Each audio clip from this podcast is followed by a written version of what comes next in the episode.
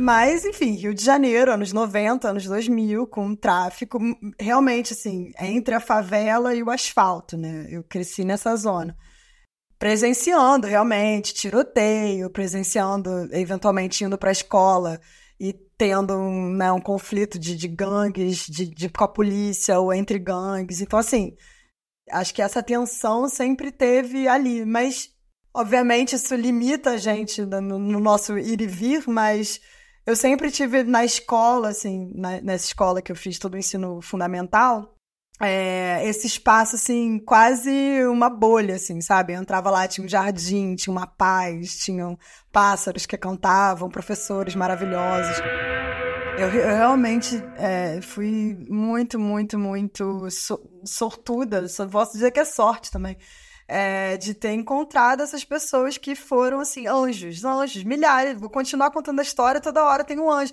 Eu tô fazendo aqui, eu tô falando, tem uma listinha de seres humanos que, que cruzaram o meu caminho. Na época, um dos grandes desafios tecnológicos era tentar fazer o que se faz com elétrons fazer com, com luz, né? Fazer com fótons. Tá. Então era a simulação de um dispositivo é, óptico, né? Que seria o equivalente ao diodo para a eletrônica. Então você tinha que manipular é, o índice de refração, é, que é uma propriedade ótica dos materiais. Uhum. Eu simulava para ver se eu coloco uma onda de luz nesse meio que tem é, inclusões de um determinado material, como a luz vai se comportar você atua no, num campo, no, você favorece a propagação da luz numa direção e não na outra, e aí você consegue brincar com esse conceito de reciprocidade, de não reciprocidade. Eu fui usando, é, indo de novo rumo ao norte, né? Mas de uma maneira muito menos é, de, ah, nossa, eu vou pra Zona Norte, já com orgulho, sabe? Fiz esse processo de ir até a Zona Sul, sentir o racismo da Zona Sul, sentir, né, o elitismo, sentir, meu Deus, esse lugar é meio esquisito.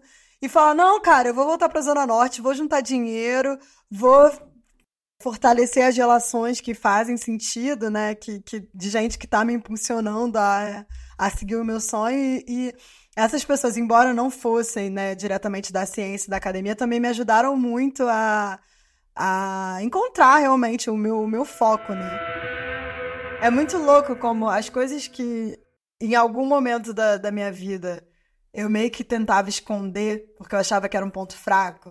O fato de eu ter feito faculdade trabalhando, é, o fato de eu ter feito escola técnica, e depois na física o fato de que eu era engenheira. Uhum. Isso tudo também era o meu ponto forte, sabe?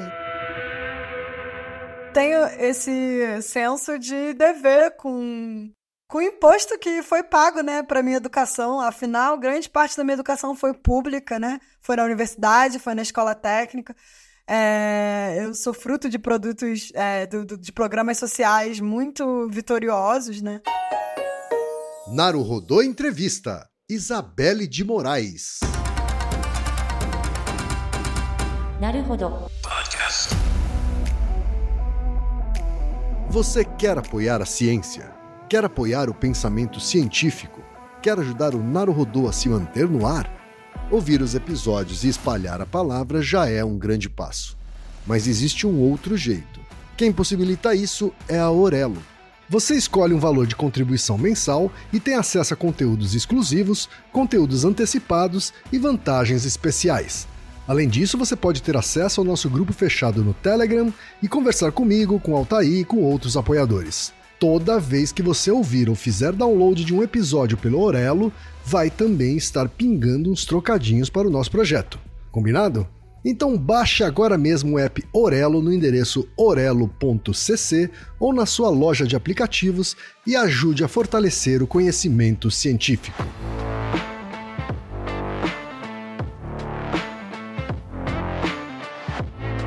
chegamos ao momento Alura.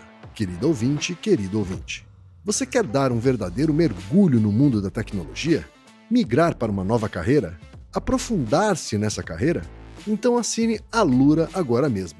Você vai estudar, praticar, discutir e se aprofundar em uma plataforma que respira tecnologia. Na Alura, você terá acesso completo ao conhecimento, onde e quando você quiser, com novos cursos todas as semanas. E ainda tem vantagem. Ouvinte Naruhodô tem desconto especial. Mas para isso é preciso acessar a seguinte URL. Anota aí: alura.com.br barra promoção barra Naruhodô. Nesse endereço, além do desconto especial, você vai conhecer histórias reais de transformação de pessoas que estudaram na Alura. Então, repetindo, acesse alura.com.br barra promoção barra Naruhodô.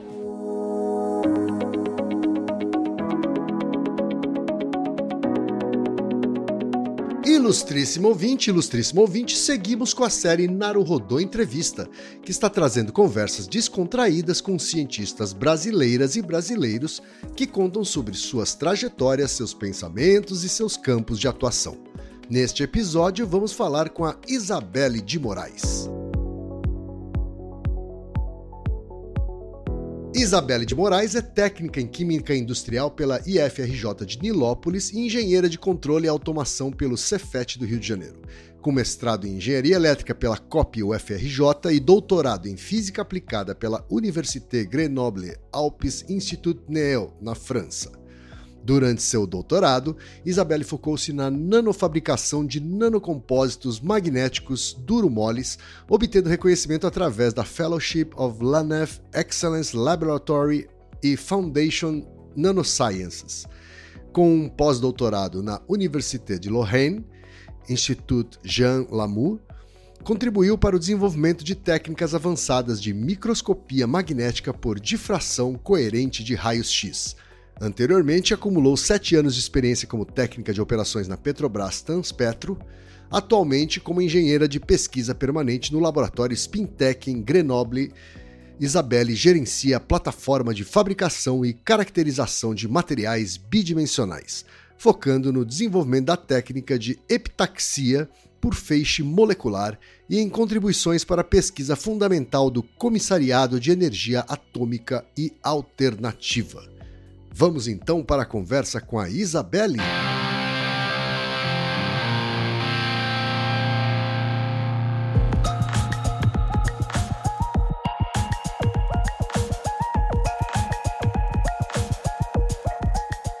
Isabelle, muito obrigado por ter aceito o nosso convite, ter aberto aí um pouquinho da sua agenda para conversar com a gente, Isabelle.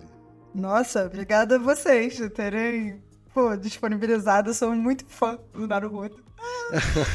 é muito louco estar tá ouvindo a voz do podcast com a pessoa assim, né? Se mexendo. A voz do podcast tá falando com você. É verdade, porque para as nossas ouvintes e ouvintes, e eu tô vendo a Isabelle, Isabelle é. está me vendo, tá? sim, embora sim. vocês estejam só acompanhando o áudio. Sim, né? sim. Ô Isabelle, eu vou começar com uma pergunta que eu começo com todas as pessoas que a gente entrevista aqui no, nessa série de conversas com cientistas, tá, Isabelle? Que é você é ouvinte, então sabe. Eu quero saber do começo, começo literalmente falando, eu quero saber quando você nasceu, onde você nasceu, em que contexto familiar você nasceu, Isabelle? Bem, eu nasci em São João de Meriti, na Baixada Fluminense né, a zona metropolitana do Rio de Janeiro. Mas eu morava, eu cresci, né, foi na Fazenda Botafogo, a Cari, que é bem na, na norte da Zona Norte. Sei. Quase já na, na fronteira com a Baixada Fluminense. Uhum. Sou filha de uma mãe professora. Como chama sua mãe, professora? Arli, Arli. Beijo, mãe. Dona Arli, Dona Arli, um grande abraço, Dona Rodô. É, nossa, eu ah. falei com ela hoje, que eu tava super empolgada. E meu pai, técnico de fisioterapia, é curioso porque ele foi jogador de futebol profissional na segunda divisão do Rio de Janeiro. Olha só, em que clube? Em que clube ele jogou? No, no Bom Sucesso. No é bom linho do Bom Sucesso. Uhum. É, esse era o meu pai. É o meu pai, né? Uhum. Meus pais separaram muito cedo, é, então eu posso dizer que, enfim, grande parte do, do trabalho e grande parte da, era feito pela minha mãe. Uhum. E eu, a gente morava com os, nossos, com os meus avós, né? Com os pais da minha mãe. Certo. Minha avó Arlete e meu avô Zé. Você tem irmãos também? Tenho um irmão por parte de pai. Tá bom. Não mora com você? Não morava?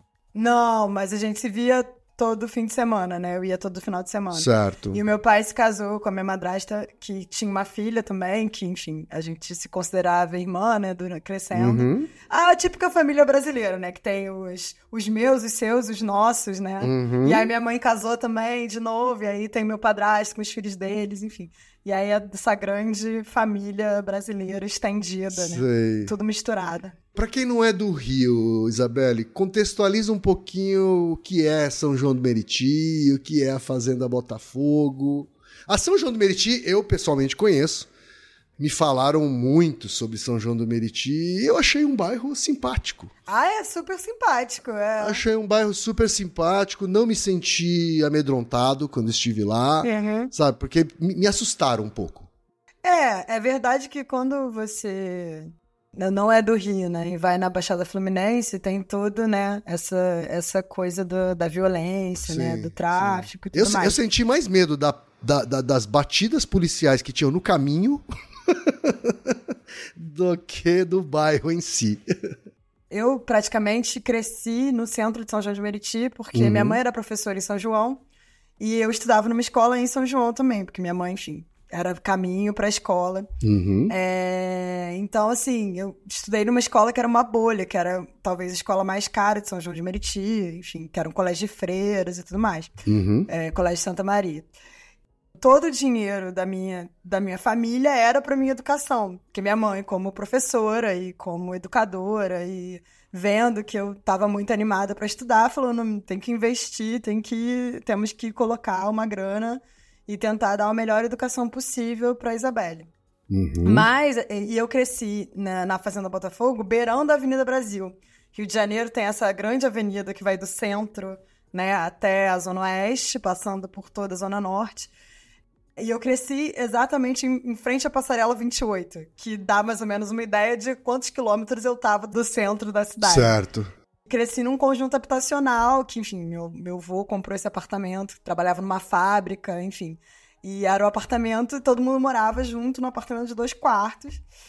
Mas, assim, com- eu sempre tive. Eu era a única criança da casa, sempre tive muito esse espaço para estudar, esse espaço da disciplina, todo mundo muito disciplinado em casa, todo mundo Uhum. muito orientado ao trabalho, né?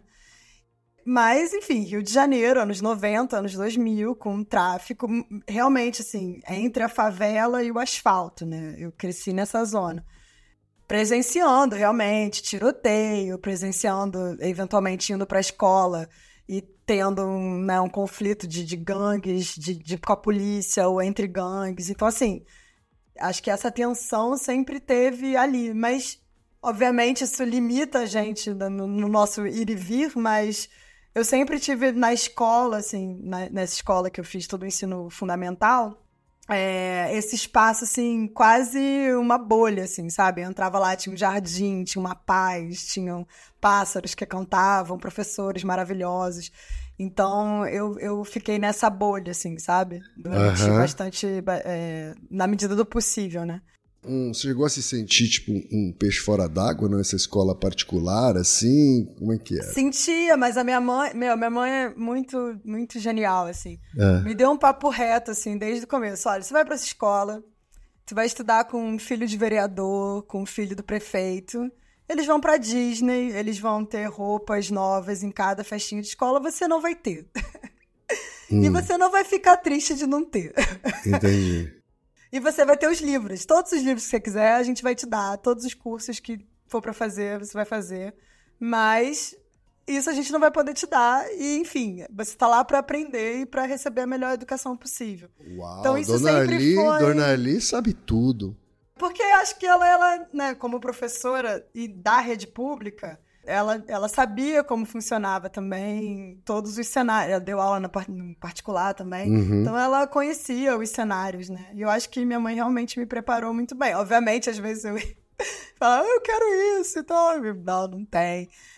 Frustrações normais de uma família de classe média baixa, né, Uhum. no Brasil. Sim. Então, enfim. Mas, na medida do possível, tudo que era relacionado ao estudo sempre teve, tipo, uma carta verde, assim. Rolava vaquinha na família, tipo, meu tio dava um dinheiro, minha madrinha dava um dinheiro, se tinha uma coisa extra, sabe? Eu lembro, assim, dessa coisa de todo mundo sempre ajudando muito, sabe? Que também é uma coisa muito brasileira, né? Da comunidade e tal, do coletivo, né? Sim, sim, sim. Tinha uma rede de apoio muito grande, assim, da minha madrinha, do meu tio, meus próprios avós, é, tios, padrinhos. Então, assim, sempre. E mães já, depois crescendo, tipo, as famílias dos amigos da escola também, sabe? Eu sempre fui muito abraçada e levavam para viagem, levavam de férias, sabe? Então, assim, eu sempre fui muito, muito acolhida, assim, muito, é, muito incentivada, realmente. Sei. Essa pequena Isabelle aí, que estava no Fundamental 1, uhum primário, sei lá como, é que se, como se chamava na minha época. Essa Isabelle sonhava o quê? Sonhava alguma profissão, sonhava algum lugar? Eu lembro de falar que eu queria ser bailarina, cientista e pianista.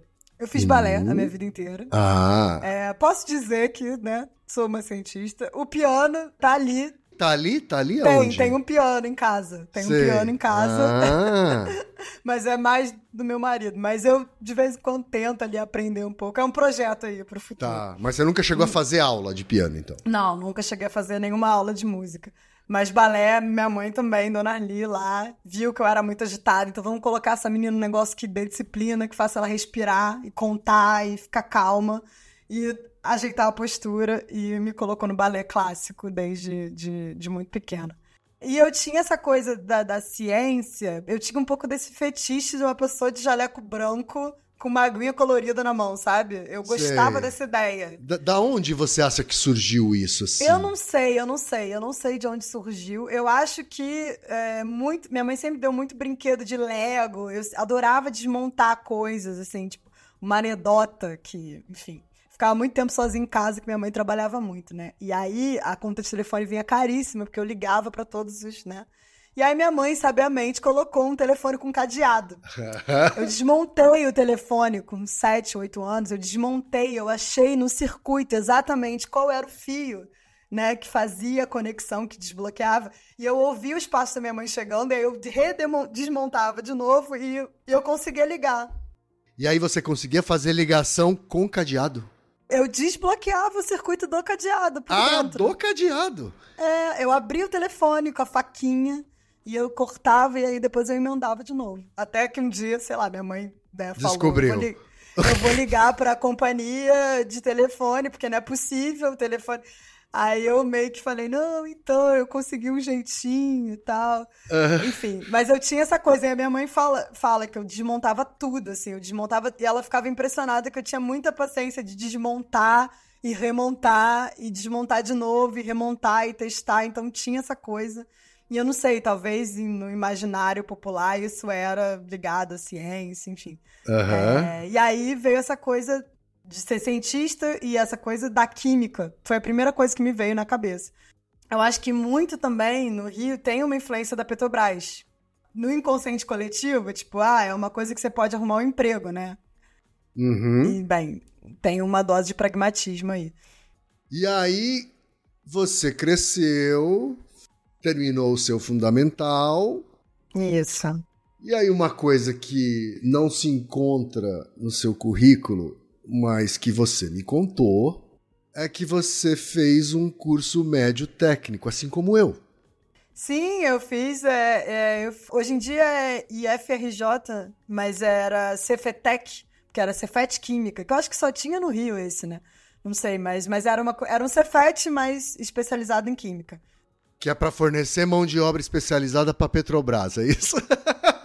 Cara, é. E outras indústrias é, petroquímicas e químicas, enfim. Tem vários amigos trabalhando em várias áreas, mas o grande sonho dourado era esse, né? Eu acho. Sim. É, na verdade, eu tava nessa escola particular, né? E eu tinha, acho que, um professor que, que dava aula na escola técnica e falou: Ah, tem um concurso e tal. E aí eu fiz um cursinho preparatório. Minha mãe me colocou num cursinho preparatório. Junto com o último ano do fundamental? Ou... Do ensino fundamental, isso. Tá, então foi um ano de estudo mais punk, assim. Foi um ano de estudo mais punk e eu não passei na prova. Ah, é? E eu era super boa aluna, tirava ótimas notas, mas eu não passei, meu. Deu mó. Fiquei nervosa fazendo a prova.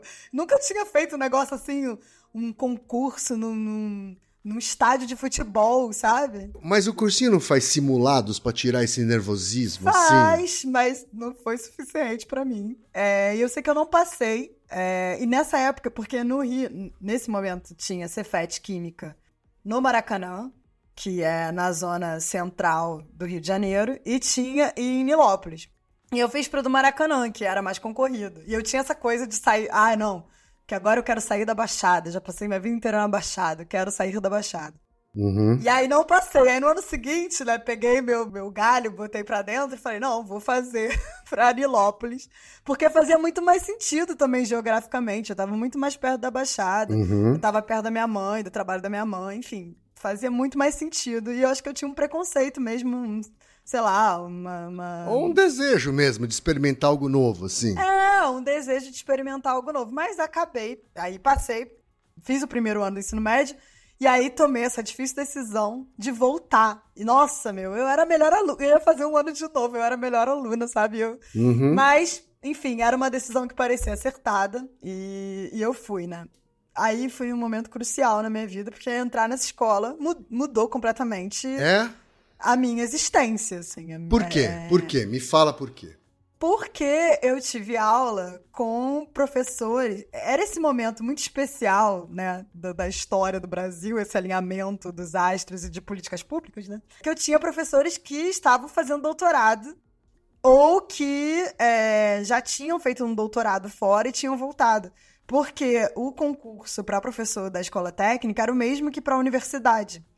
Então você tinha, os professores tinham o mesmo salário de um professor universitário, tinham cursos superiores sendo formados nessa escola, então tinha cursos de licenciatura em física, em, em química, matemática na época. Então esses professores que estavam que estavam me dando aula de física de ensino médio, de matemática de ensino médio, que hoje alguns deles são meus grandes amigos na vida, estavam fazendo doutorado, estavam saindo do mestrado é, e explicavam pra gente o que, que era essa carreira acadêmica. E eu lembro até hoje, assim, de ficar muito fascinada quando um professor de física trouxe um amigo dele, que era pós-doc, pós-doutor, né? Estava fazendo um pós-doutorado na época, uhum. na Alemanha, no Max Planck.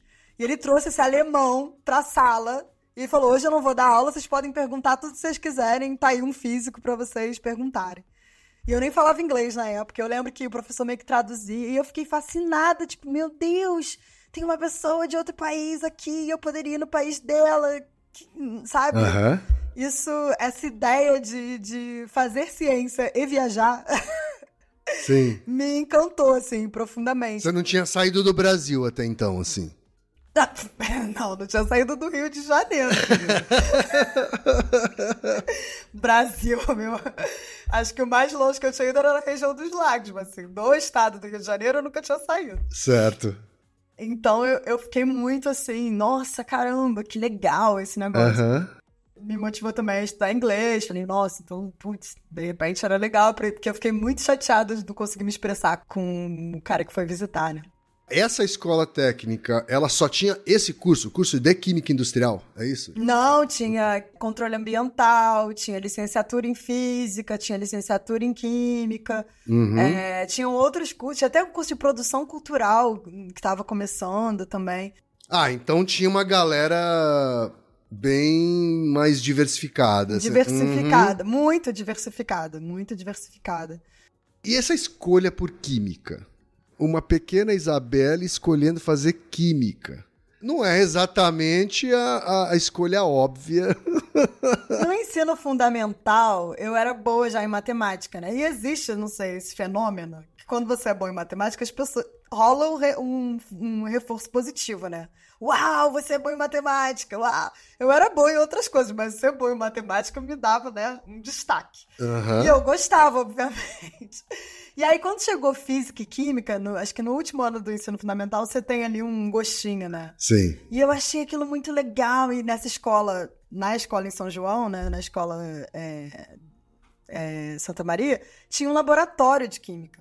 E a gente fazia uns experimentinhos ali e tal, né? mudava de cor, pH e tal. Uhum. E eu ficava, nossa, que legal isso. E aí eu tava finalmente de jaleco, né? É, com aguinhas coloridas. E eu, uhum. nossa, que legal isso. E aí foi, falei, beleza, tem um curso técnico, porque enfim, a pessoa, né, que tá ali no perrengue, quer já se encaminhar para ter uma profissão. Então, quem faz curso técnico tem essa pegada já, né? Já tem essa pegada de ter uma profissão logo e poder ter uma renda, ajudar em casa ou fazer com que a gente se dependa menos dos pais, né? Sim. Exatamente, exatamente. Então tinha essa questão pragmática também de, de, fazer, de fazer química, porque era um curso técnico, né? Não tinha um curso técnico de física, né? Se tivesse, você ia ficar em dúvida, é isso? Talvez, talvez. Mas na época ainda não tinha descoberto essa paixão pela eletrônica, por programação, ainda não tinha tido acesso a isso, sabe? Certo. É, então, realmente, a química foi o que me fez os meus olhos brilharem. E nessa escola técnica, aí eu fui, né? Aí a cabeça explodiu, né? Porque a química é legal, mas, putz, a física explica, né? Uma coisa, não, não, não que Desculpa os químicos. É, mas tinha aquela coisa de, nossa, com a, com a física eu posso entender a química, né, também, em certo nível e tal. E essa coisa de modelar, de, né, de fazer equações e tal, de ter essa coisa mais próxima da matemática também, que era muito legal. Então a, a física realmente me encantou. E o que foi o declique foi um professor que eu tive que ele era astrônomo e ele comprou um telescópio para a escola. Perguntou: ah, quem quer é, se preparar para a Olimpíada de Astronomia e Astronáutica? E aí eu entrei nesse, nesse cursinho preparatório para a Olimpíada de Astronomia. Uhum. Me encantei completamente, né, por estrelas e buracos negros e, enfim, toda a evolução estelar, a, a ideia desse cursinho era ter uma prime um primeiro contato com iniciação científica mesmo, sim? Não, era para preparar para a Olimpíada de Astronomia é Astronáutica. É para a Olimpíada mesmo. É, tá. existe esse, esse existe até hoje a Olimpíada Brasileira de que depois acho que tem até uma internacional, tem Olimpíadas Física também internacional. Era implementar, colocar a escola no radar dessa Olimpíada, né? Ele estava trazendo, o professor Eduardo Seperuelo. E ao mesmo tempo ele comprou um telescópio para a escola. E aí eu segui lá o cursinho, fiz a prova e tirei uma nota muito boa. Eu fui medalha de ouro, né? Nossa, que bacana. Não, não é que eu fui o primeiro lugar no Brasil, tá, gente? Medalha de ouro era quem tirava uma nota acima de um certo valor, virava medalha de ouro, tá? Não Entendi. quero também. Aí a escola me deu como prêmio um telescópio, uma luneta. Uau. Um telescópio galileano, né? De lentes, né? Uhum. É um telescópio galileano. Agora você vai ter que me explicar. Esse telescópio galileano é diferente de um telescópio comum? É isso? Não, é, é, um, é uma luneta, na verdade. É um jogo de lentes. Entendeu? Não tem espelho, não tem uma abertura. É um, um telescópio. Digamos, é o mais simples entre os. Certo, certo. Um que telescópio. você segura com a mão mesmo, assim. Não, tinha um ah, tinha uma é, base é, e tal. Tinha uma uhum. base. Bilac é o nome dele. É, Bilac tinha, tinha uma base. Bilac é o nome te... que você deu a ele, é isso? Você batizou a sua luz? Ah. É, por causa do lá, por causa hora direita, ouvir estrelas. Enfim, eu era muito, né, nerd sei, sei. em todas as áreas. E Bilac trouxe Bilac pra Cari, botei lá no play do prédio, entendeu? Chamei o pessoal do prédio pra ver a lua, enfim, foi todo um evento. O telescópio, a luneta. E aí ele falou: Nossa, tem esse programa de iniciação científica júnior. Você quer fazer? A escola comprou um telescópio, mas aí era um telescópio de verdade. Com, certo. Com acompanhamento, com eletrônica, com, com câmera, exposição e tudo mais. Se você quiser tomar, é, é, fazer uma iniciação científica júnior, né? Na época ganhava 100 reais, cara. Eu me lembro. Eu abri uma conta no banco. Uma fortuna. Eu tinha uma conta e aí caía nos 100 reais. Nossa, era, era Vou muito. Vou torrar tudo no McDonald's. Né? Nada. E na época eu ia muito no Teatro Municipal, um real. Dava pra ir 100 vezes e no Teatro Municipal, um real. Entendeu? E, e só tinha quatro por mês. Então, assim, ia sobrar muito dinheiro. Era só gastar na coisa certa, né? É, exatamente. É... O ônibus era mais caro que o teatro, não é? Era, o ônibus era caro, é. E como a gente era aluno da Baixada, a gente não tinha Rio Card, era um grande problema isso. Então, para ir no Rio de Janeiro, na, na, na capital, a gente tinha que pagar a passagem, porque a gente não tinha acesso é, ao passe livre, né, para o estudante fora da Baixada Fluminense. Então era, eu, eu conseguia pegar que injustiça. ônibus. É, era, era tensa a parada. Então eu pagava a passagem realmente inteira, mas vamos lá, né? Mas você tinha 100 reais na conta. Então... Tinha 100 reais, caramba. É, né? tava, tava rica. rica. Tava rica. Enfim, e essa época foi muito uma época de muita descoberta, porque aí eu, eu meio que fui adotada pelos meus professores, entendeu? Sei. Tiago, Kleb, Alô, a Priscila, enfim. É uma lista, até botei uma lista aqui de nomes para eu não. Já falei do, da Alessandra, que. Alessandra que é física hoje, né? Enfim, é, sempre foi desde essa época, mas trabalha no, no, no NOAA, que é um, a agência de atmosfera lá nos Estados Unidos. Uhum. E ela faz muita divulgação. E ela escreveu uma série de livros. E o primeiro livro é Isabela e a Luneta, por causa da minha história com ah, o Ah, sério? Sim, você pode comprar na. Enfim, que lindo! É, é, é. E era uma querida, um amigona. Eu fui visitá-la esse ano lá no Colorado. Quer dizer, você, na, você começou como pupila e mascote de, dos professores e hoje você é amiga deles. E hoje eu sou amiga, exatamente. Uhum. De, de muito e muitos deles. E colega de profissão de alguns deles também, é, né? É, e colega de profissão. É, não sou professora, então uhum. é, respeito muito a profissão. Sim. É, é um trabalho árduo. Mas me conta sobre a iniciação científica na escola técnica, porque é, são raras as pessoas que têm a oportunidade de fazer iniciação científica no segundo grau. É, eu fiz essa iniciação que era eu tirava foto das luas de Júpiter todo dia, todo dia enquanto Júpiter. E aí era mó tre... o professor ligou para minha mãe, ó, oh, eu vou levar ela em casa e tal. E aí tinha um, um, sabe, os professores me levavam em casa porque eu ficava na escola até 10 horas da noite, né? Eu, eu morava, eu morava lá, eu me mudei pra, praticamente. E a escola técnica tem, só abrindo um parênteses, né? A escola técnica tem essa magia, né? Eu, eu fiz federal aqui em São Paulo, a Escola Técnica Federal, que hoje é IF, IFESP, alguma coisa assim. É. Né? Também mudou de nome, como hoje é IFRJ, IFRJ. Né? E eu passava o dia inteiro lá. Sabe? Seja desde para jogar bola, Aprendeu a jogar carta? Aprendeu a tocar violão? Isso, e, e, e, e aprender a, a, esportes que eu não conhecia e, e até estudar. até estudar a gente estudava.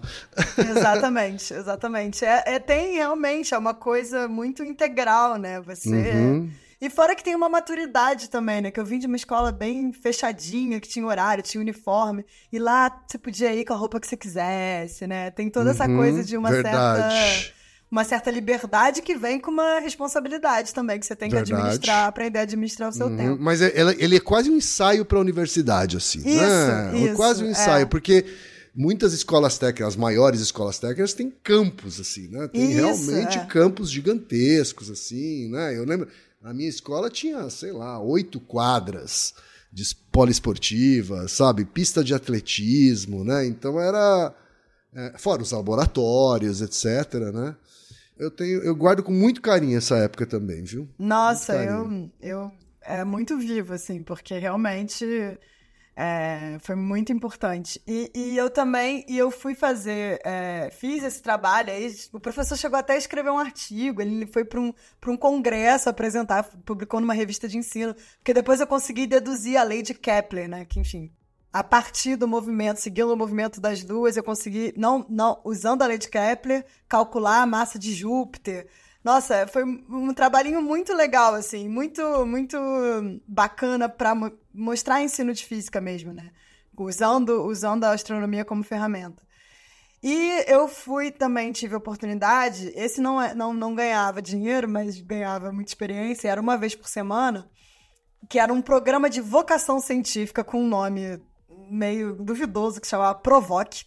É, e esse era no Centro Brasileiro de Pesquisas Físicas, com eu, o meu orientador era o Geraldo Cernichiaro, e era no, na URCA, no Rio de Janeiro.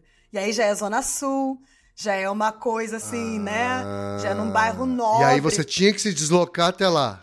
Eu acordava, sei lá que horas, eu pegava o primeiro metrô e eu ia até a URCA. Eu tinha uma, uma companheira, Gabriela, que fazia, era minha dupla nessa iniciação. Uhum. E a gente ia uma vez por semana, e aí, cara, às vezes o dinheiro era curto, porque, tipo, né, era um trajeto, tinha que pagar almoço e tudo mais. Sim, então, sim, claro. é, foi um investimento, de novo, né, vaquinha Você da família. pagando pra trabalhar, né, na verdade. É, Sim. exatamente. E aí foi o meu contato com a instrumentação científica, porque aí eu fiz um circuito, eu fiz um programinha para ler o meu circuito, era um medidor de pH que eu fiz. É, e aí tive que apresentar o trabalho no final. Você tinha aula, então, de programação já também, é isso? Ah, não. Esse eu aprendi no laboratório, que era LabVIEW, que é um, Tá. um software comum para instrumentação científica. E teve uma época que um professor de física ensinou C. É, falou, ah, quem quer aprender C? E aí a gente ia, fora do horário da aula, para um laboratório lá de informática e ele ensinava a gente um pouco de C. Tá. Mas a lógica de programação começou a entrar ali na, na minha cabeça. De, como uma brincadeira mesmo, sabe? Eu achava super legal. Para quem não conhece língua de programação, a linguagem C é uma linguagem de baixo nível, de alto nível, é uma linguagem assim que é mais próxima da, da, da conversação humana, do raciocínio humano, de, de Ah, se eu- isso, faça aquilo. É, é, é, tem, enfim, os comandos. Eu acho que ela, não sei, pode ser considerada de médio, alto nível. Eu posso estar falando besteira. Eu não sou cien- cientista de, de, de computação. Mas tinha palavrinhas em inglês, assim, é isso? Não é um Sim. código de máquina. Aham. Não, não, não, não, não é um assembly. Depois da faculdade eu fui aprender assembly, que é bem, realmente, você fala a língua da máquina, né? Tem toda a questão da lógica e tem toda uma sintaxe de colar uma certa pontuação que você tem que usar, que é meio chata. Em linguagens mais modernas, você não precisa. Em Python, em MATLAB é mais fácil isso. Mas sim, acho que, acho que já é considerado de alto nível. Você, você consegue usar palavras. Certo. E você aprendeu e fez essa, esse equipamento, sei lá como é que vou chamar, de detecção de pH. Isso, ah, tinha lá a sonda, né? E aí a gente tinha que fazer um circuitinho amplificador para tratar o dado, né? Porque é uma corrente, é uma tensão muito pequenininha que, que, que mede quando você coloca lá na solução com determinado, uma determinada acidez, né? Certo. E aí você tem que tratar esse sinal e depois, é um sinal analógico, né? Uhum. E aí você precisa digitalizar ele. E então tem um conversor, né, analógico digital. Então tudo isso tinha no circuitinho.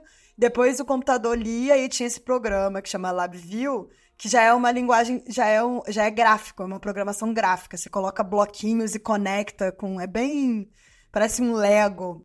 E aí é, ele lia em tempo real, fazia um gráfico, né, plotava ali quanto estava o pH, você podia fazer uma reação e ver a evolução da reação e tal. Aham. É, e foi muito legal porque também eu tive acesso a um laboratório de pesquisa mesmo, né? Tipo, de ponta no, no, no Brasil, que é o CBPF, Aham. cercada por gente. Tinha muitos seminários, aí a gente já ficava lá, já, já ia num seminário, já assistia uma palestra. Não entendia nada, mas estava lá, né? Absorvendo, vendo o pessoal, falando de coisas muito complexas.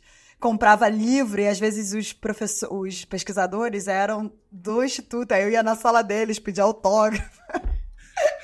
Eu era muito tiete, sabe?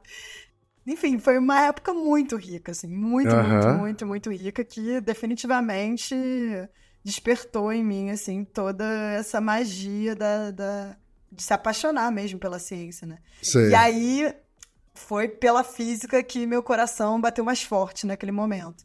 Mas não foi faculdade de física que você foi fazer.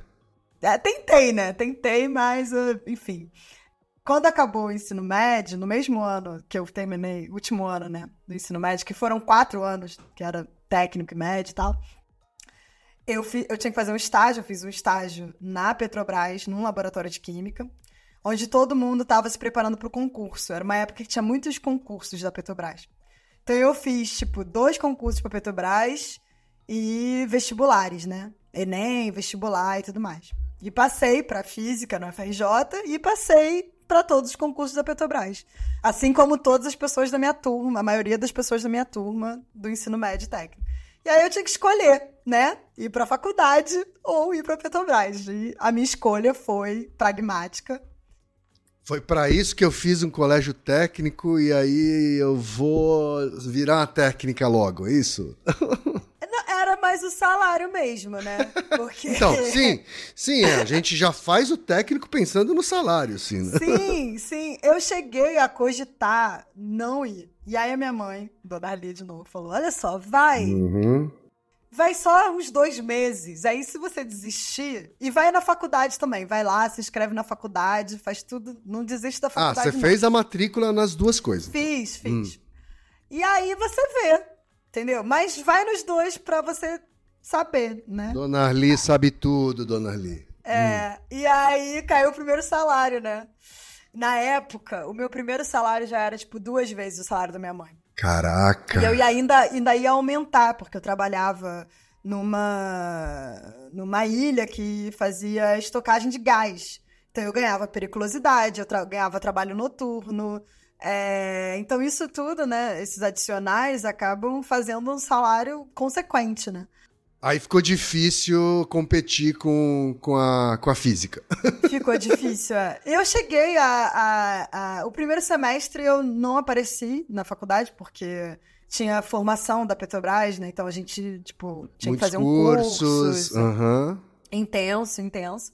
E conheci pessoas maravilhosas também nesse processo e que foi, foram abrindo a minha mente também, né? Tipo, é, não é tão ruim aqui. Olha que legal esse pessoal, olha que legal fazer uma coisa, né? E, e tem uma coisa de um orgulho nacional também, sabe? De trabalhar para Sim, Petrobras. sim, de ter uma empresa que, né, é- é com uma tecnologia avançada, né, e que tem e de capital nacional, sem dúvida. Assim. Exatamente. E, e aí, eu, no segundo semestre, eu já tava no turno, né? Que eu trabalhava em turno nessa ilha.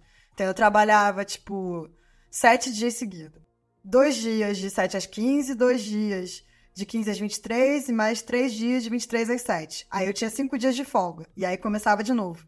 Então, num total de 35 dias, eu trabalhava 21, folgava 14. Só que essas folgas eram alternadas, né? Eram em blocos. Era previsível? Você sabia com uma certa antecedência que dias você ia ter trabalho, que dia que você ia ter folga? Tinha uma tabela já para todo. Você tinha tem turmas, né? E aí a minha turma já tinha uma tabela. Todas as turmas tinham uma tabela estabelecida. E havia também a possibilidade de troca, porque assim, a ideia é que você seja facilmente substituído, né? É um trabalho essencial, você não pode ser o único que faz aquilo. Então você, você tinha essa possibilidade de troca também. Então eu tentava fazer as trocas com os colegas para ir para a faculdade. E o primeiro semestre de física, eu suei tentando estudar e, né, sem dormir direito, me adaptando ao turno e me adaptando ao trabalho. E eu tirei uma nota muito boa em física e o professor me chamou para conversar. Sei. E ele falou: "Ó, como é que você tirou essa nota? Tipo, Se você nem aparece aqui. você não aparece, quando você aparece, você dorme. E aí vai bem na prova. Você colou? O que, que aconteceu? Eu falei, não. Aí eu falei, ah, eu trabalho, enfim, estudo quando dá. E é isso o meu cenário. Ele falou, ele falou eu te dou uma bolsa de iniciação científica agora. E você larga o seu trabalho. Eita. Aí eu falei, é quanto a bolsa, né? Era 300 reais a bolsa de iniciação científica. Sim. Aí eu falei, ah, vai ficar difícil, porque isso assim, não paga nem a passagem da, Aham. pra vir pra universidade, né? Sim. É, e e nessa- eu já tinha me engajado, já, já tava morando sozinha, já tinha saído de Jacareí. Ah, você já tava morando sozinha. Já tava Ah. morando no centro, já tava, tipo assim, toda endividada, né? Cheia de boleto. Ajudando a família, sabe? Eu já tava, Sim, tipo, provendo, pagando bebida pros amigos na sexta-feira na Lapa. Eu morava na Lapa. É, então, assim, eu falei, é, acho que não vai rolar a bolsa de iniciação científica, não, não, não vai dar pra eu largar esse trabalho agora. Uhum. Mas eu fiquei com isso na, na minha cabeça e acabei desistindo. E falei, cara, não é pra mim, esse lugar não é pra mim. Que lugar não é pra mim? A universidade. Uhum. Vai ser muito difícil.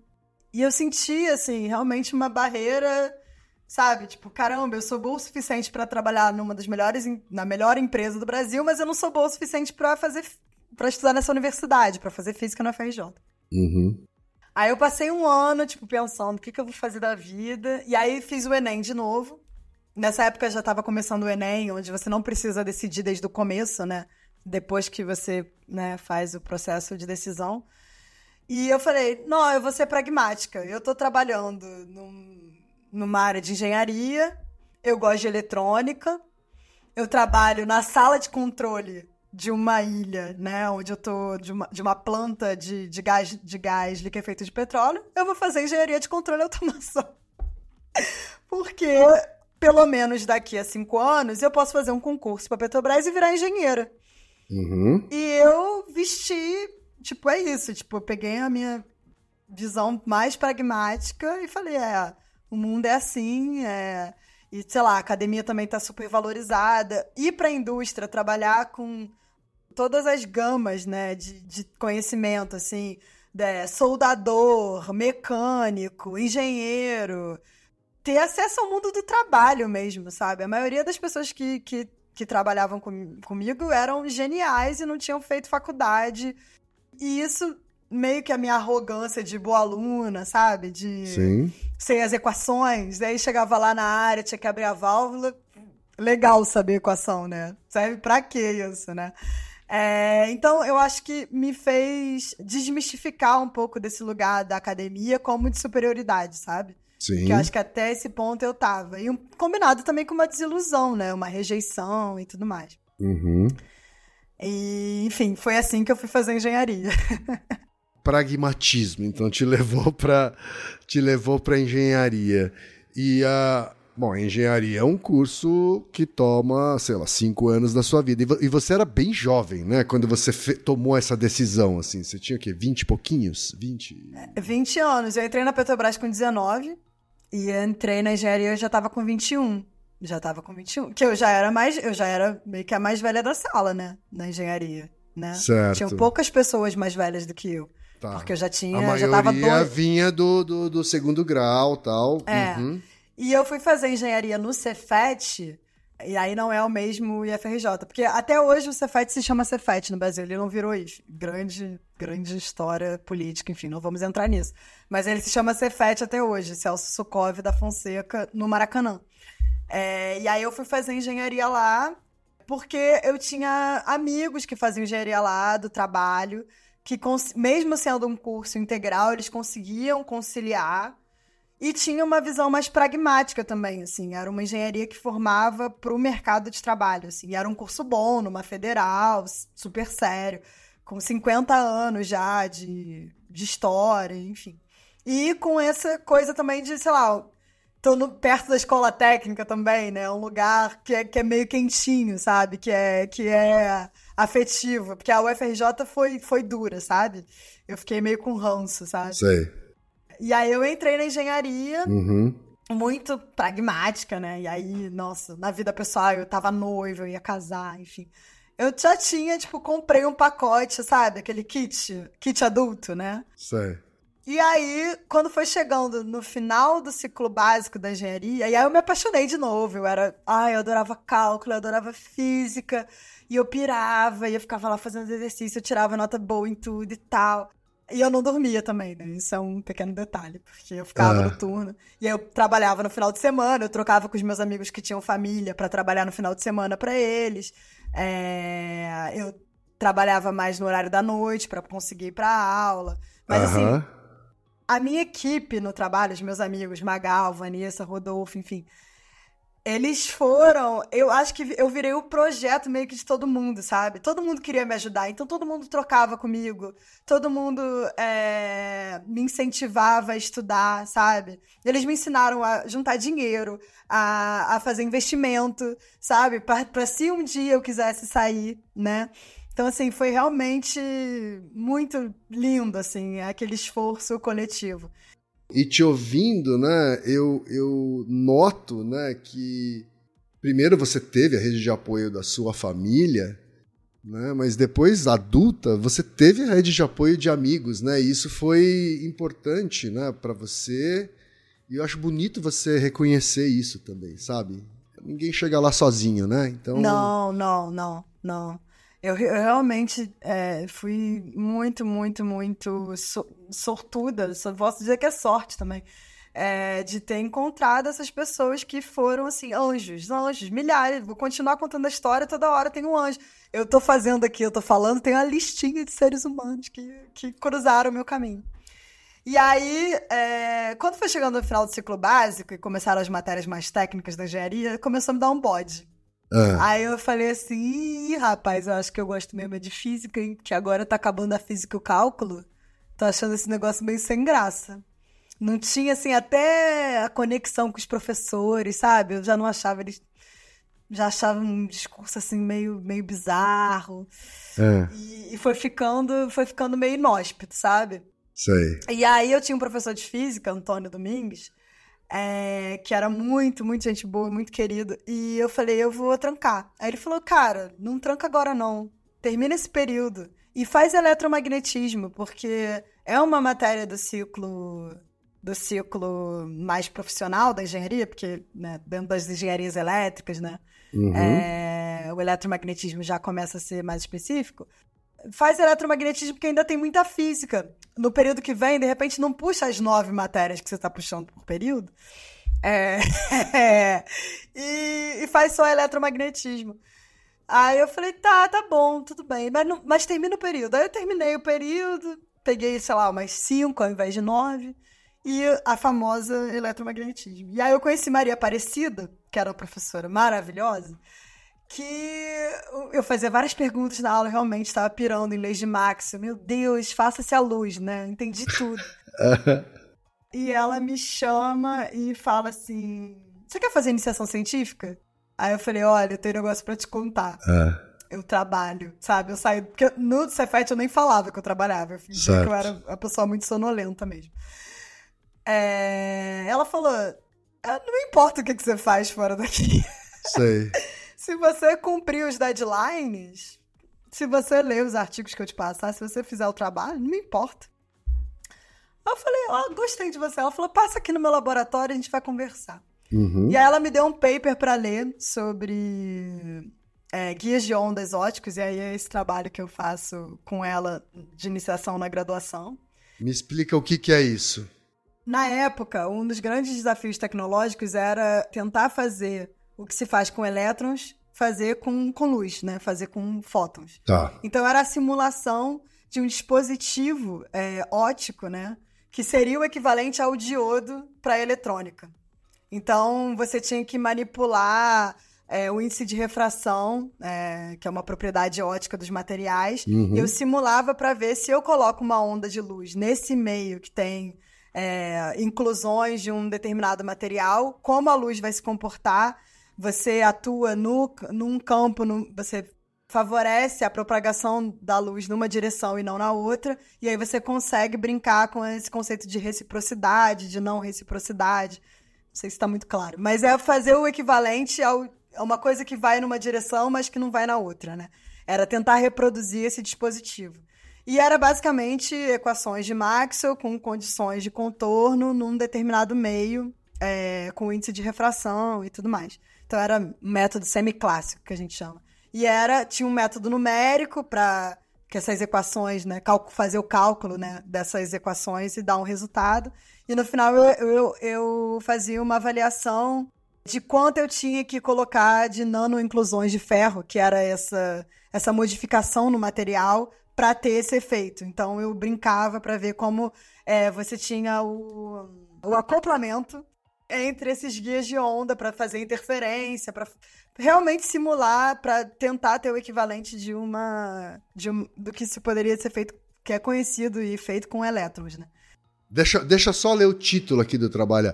É o efeito de nanoinclusões de ferro em guias de ondas ópticas integradas multicamadas. Meu é, na, na, verdade, eu acho que a tradução é o efeito, o guia de onda, eh, nanoinclusões de ferro e uh, são, a, são as multicamadas, são do guia de onda. E aí esse trabalho de... Uh, a gente submeteu um artigo em inglês, olha que chique, para uma conferência e passou... Você já era fluente em inglês nessa época, sim? Não, não, mas aí eu tive que correr atrás. Aí é a grande história da minha vida, de dizer que eu sou fluente numa língua e depois ter que correr atrás disso, né? Quem nunca, né? Quem nunca? Quem nunca? Quem nunca? Quem nunca diz que sabe fazer determinada coisa e depois aprende, é. Exatamente. Não, a, a Cida ajudou muito, né? Com a escrita e tudo mais. Mas eu nessa época eu já tinha um plano. Eu falei, nossa, é isso, é a pesquisa, é isso que faz meu coração bater mais forte. Uhum. Nessa iniciação deu essa virada. Então, o que, que eu preciso fazer? Pô, eu tenho um CR muito bom. CR é o, a média das notas que você tem na faculdade. Que me daria condições de postular para um mestrado bacana e tudo mais. Estou fazendo iniciação científica, né? Então, vou, tenho trabalho sendo feito. Mas eu não falo inglês, né? E na época, tinha o programa Ciências Sem Fronteiras. Todos os meus amigos que não trabalhavam da faculdade viajaram, moraram fora, e foi uma, uma experiência muito legal para eles. Mas eu ficava com um rancorzinho, né? Tipo, caraca, eu não posso ir, eu não posso ir. Aham. E eu tinha um super amigo, Sebastião, que eu conheci numa viagem, enfim, numa viagem no, no Nordeste, um inglês que era médico, um franco-inglês. É, e ficamos amigos nessa viagem e continuei mandando mensagem e tal. Eu sempre tive essa curiosidade de ter amigos gringos, né? Eu sempre tive essa curiosidade pelo, pelo exterior, né? Uhum. E nesse momento que eu me dou conta de que eu tenho que aprender inglês, eu falei, eu vou, eu vou ser o meu pai e a minha mãe rica, você é minha família rica e eu vou financiar o meu intercâmbio. Excelente. E o meu intercâmbio vai ser nas minhas férias, porque eu não tenho outra época para tirar para fazer um Aham, justo. E aí, Sebastian me deixou ficar um mês na casa dele em Londres. E eu fiz um curso intensivo de inglês, tipo, Hum. eu ia todo dia para um cursinho, saía do cursinho, ia pra biblioteca, continuava estudando, e filme, e inglês 100% do tempo. E aí É- Era, era daqueles cursos que tem várias pessoas estrangeiras de lugares Isso. diferentes do mundo, assim. Isso, Uhum. exatamente. Fiz amigo de. Aí foi o, foi o sonho, né? Amigo de Costa do Marfim, da Bolívia, da Moldova, nossa, não sabia, Rússia. Enfim, isso abriu, assim. E eu ia, eu, eu era muito metida, né? Eu escrevi pro Imperial College, que é uma faculdade muito renomada, e eles tinham um grupo de ótica. Eu falei, sou uma estudante de ótica, gostaria de assistir um seminário de grupo. E aí eu frequentei, entendeu? eu ia no seminário de grupo, sentava lá, ficava olhando todo mundo. No Imperial É. College. No Imperial College, né? Aham. Mas a cara de pau, ela me levou muito longe. Ela me levou até aqui, né? Eu escrevi pra vocês. A cara de pau é que abre portas. Abre ela portas. abre portas, Ah. ela abre muitas portas. E aí eu já voltei com o inglês mais decente, né? Uhum. É, dessa viagem. Embora eu tenha feito cursinho de inglês nessa época da escola técnica, mas era um curso, tipo, ok, né? Mas aquilo realmente deu uma, uma melhorada boa. Não ficou maravilhoso, perfeito, né? Mas é- você praticou inglês o dia inteiro, todos os dias, né? Exatamente, durante um mês. E nessa época, acho que foi muito importante também que eu fiz amigos, eu fiz um plano na minha vida, né? Tipo, eu, eu, eu reencontrei amigos que eram militantes de esquerda e tudo mais. O meu namorado, na época, era um super militante e falava, cara, você tem que fazer o que você ama, a ciência que você ama. E aí eu, eu saí, da, eu morava na Zona Sul já, nessa época do Rio de Janeiro, fui morar com essas amigas que eram militantes no, no Meyer, na Zona Norte, para poder guardar dinheiro, tá? Porque o meu plano era, não quero também ter um desnível, tipo, abrupto, né? De um dia ter um salário de Petrobras e outro dia ter uma bolsa de mestrado. Então Sim. eu fui us- usando, é, indo de novo rumo ao norte, né? Mas de uma maneira muito menos é, de, ah, nossa, eu vou pra Zona Norte. Já com orgulho, sabe? Fiz esse processo de ir até a Zona Sul, sentir o racismo da Zona Sul, sentir né, o elitismo, sentir, meu Deus, esse lugar é meio esquisito. E falar, não, cara, eu vou voltar pra Zona Norte, vou juntar dinheiro, vou fortalecer as relações que fazem sentido, né? Que, que, de gente que tá me impulsionando a, a seguir o meu sonho. E, e essas pessoas, embora não fossem né, diretamente da ciência e da academia, também me ajudaram muito a, a encontrar realmente o meu, o meu foco, né? Uhum. É, de volta. E aí, finalmente, quando eu termino a faculdade, eu paguei um preço muito caro por, por fazer a faculdade trabalhando, né? Porque eu, no final eu tinha privação de sono, eu desenvolvi é, transtorno de ansiedade, depressão, tive que fazer tratamento psiquiátrico, porque foi, foi muito. A carga foi muito pesada, né? Um curso Claro, em engenharia, claro. eu fiz em cinco anos, eu tinha o CR9, eu puxava todas as matérias possíveis e eu era, tipo, uma funcionária exemplar na Petrobras, militava, fazia greve. Uhum. E que nas envolvi férias, nas férias estudava mais ainda, né? É, me envolvi em movimento sindical, enfim, eu fazia. Aham. E ainda fazia balé, nossa, era assim, eu realmente abracei o mundo, né? E, e, no final teve uma continha aí, um acerto de, peraí, amiga, vamos, vamos baixar uhum, essa onda. Uhum. Mas casou com o momento de estar tá terminando a faculdade e finalmente, com o título de engenheira, eu falei, agora eu me banco de largar a Petrobras. Porque, tipo, né, pro mundo eu sou, sabe, eu sou engenheira agora. Mas eu menti pra uma parte da minha família. Eu disse que eu tinha passado num concurso pra UFRJ. Eu tinha vergonha de dizer que eu não tinha um emprego, sabe? Que eu tava fazendo Pra não ter que contar que você não tava mais na Petrobras, é isso? É, é. Ou que eu saí da Petrobras por uma coisa certa, sabe? Entendi. É, isso foi realmente uma época, enfim, muito complicada. Quanto tempo essa mentira durou? Acho que talvez ele descobriu agora algum deles, mas. Mas era uma família mais distendida, assim, né? Tá. As pessoas que estavam perto de mim o sabiam. O núcleo duro da família já estava sabendo. Sabia, tá. todo mundo sabia, uhum. sabia. E aí, finalmente, eu entrei no mestrado na UFRJ. Voltei, né? Peguei todo, né? Juntei todas as minhas A malfadada UFRJ teve que te engolir no mestrado. É, é... Eu tentei ir pra São Carlos, mas eles não me quiseram. Aí eu fui aceitar na PUC no UFRJ. Não, vamos, vamos, vamos pra UFRJ. Uhum. E, e aí eu comecei, continuei trabalhando com ótica, né? O meu projeto de final de curso. Aí eu já saí da modelagem, já fui fazer sensores, instrumentação com é, ótica. Eu vi aqui, você fez sensor de campo magnético baseado em FBG e filme fino magnetostrictivo. Essa última palavra eu nem sabia, essa palavra nem existe, você acabou de inventar. É, não. É... é... o, que, o que, que é isso? O que, que é um sensor de campo magnético? Que, que é uma coisa, um sensor baseado em FBG uhum, e o que é, é filme e o que é filme fino magnetoscriptivo? Bem, FBG é uma sigla para Faber Grating. Uh, é, na verdade, você tem uma fibra ótica. Tá. tá? Fibra ótica fibra até ótica, eu conheço. É. Uhum. Basicamente, você tem um fio de cabelo de silício com um índice de, de, de refração interno e um, uma casca, né? De Sim. E aí a luz fica aprisionada ali dentro, reflexões infinitas, boom, propaga. Aí você pega essa fibra ótica e você imprime um, um padrão nela, como se fosse uma gradezinha, você imprime uma, esse padrão nela, mudando o índice de refração dentro dessa fibra ótica. Isso vai virar um filtro. Isso é uma FBG. FBG são usadas para medir temperatura e para medir é, tensionamento. Muito usados em ponte, muito usados em várias, várias é, áreas da, da engenharia, enfim, da instrumentação. Porque, basicamente, esse filtro ele deixa passar um, um comprimento de onda, uma cor, digamos.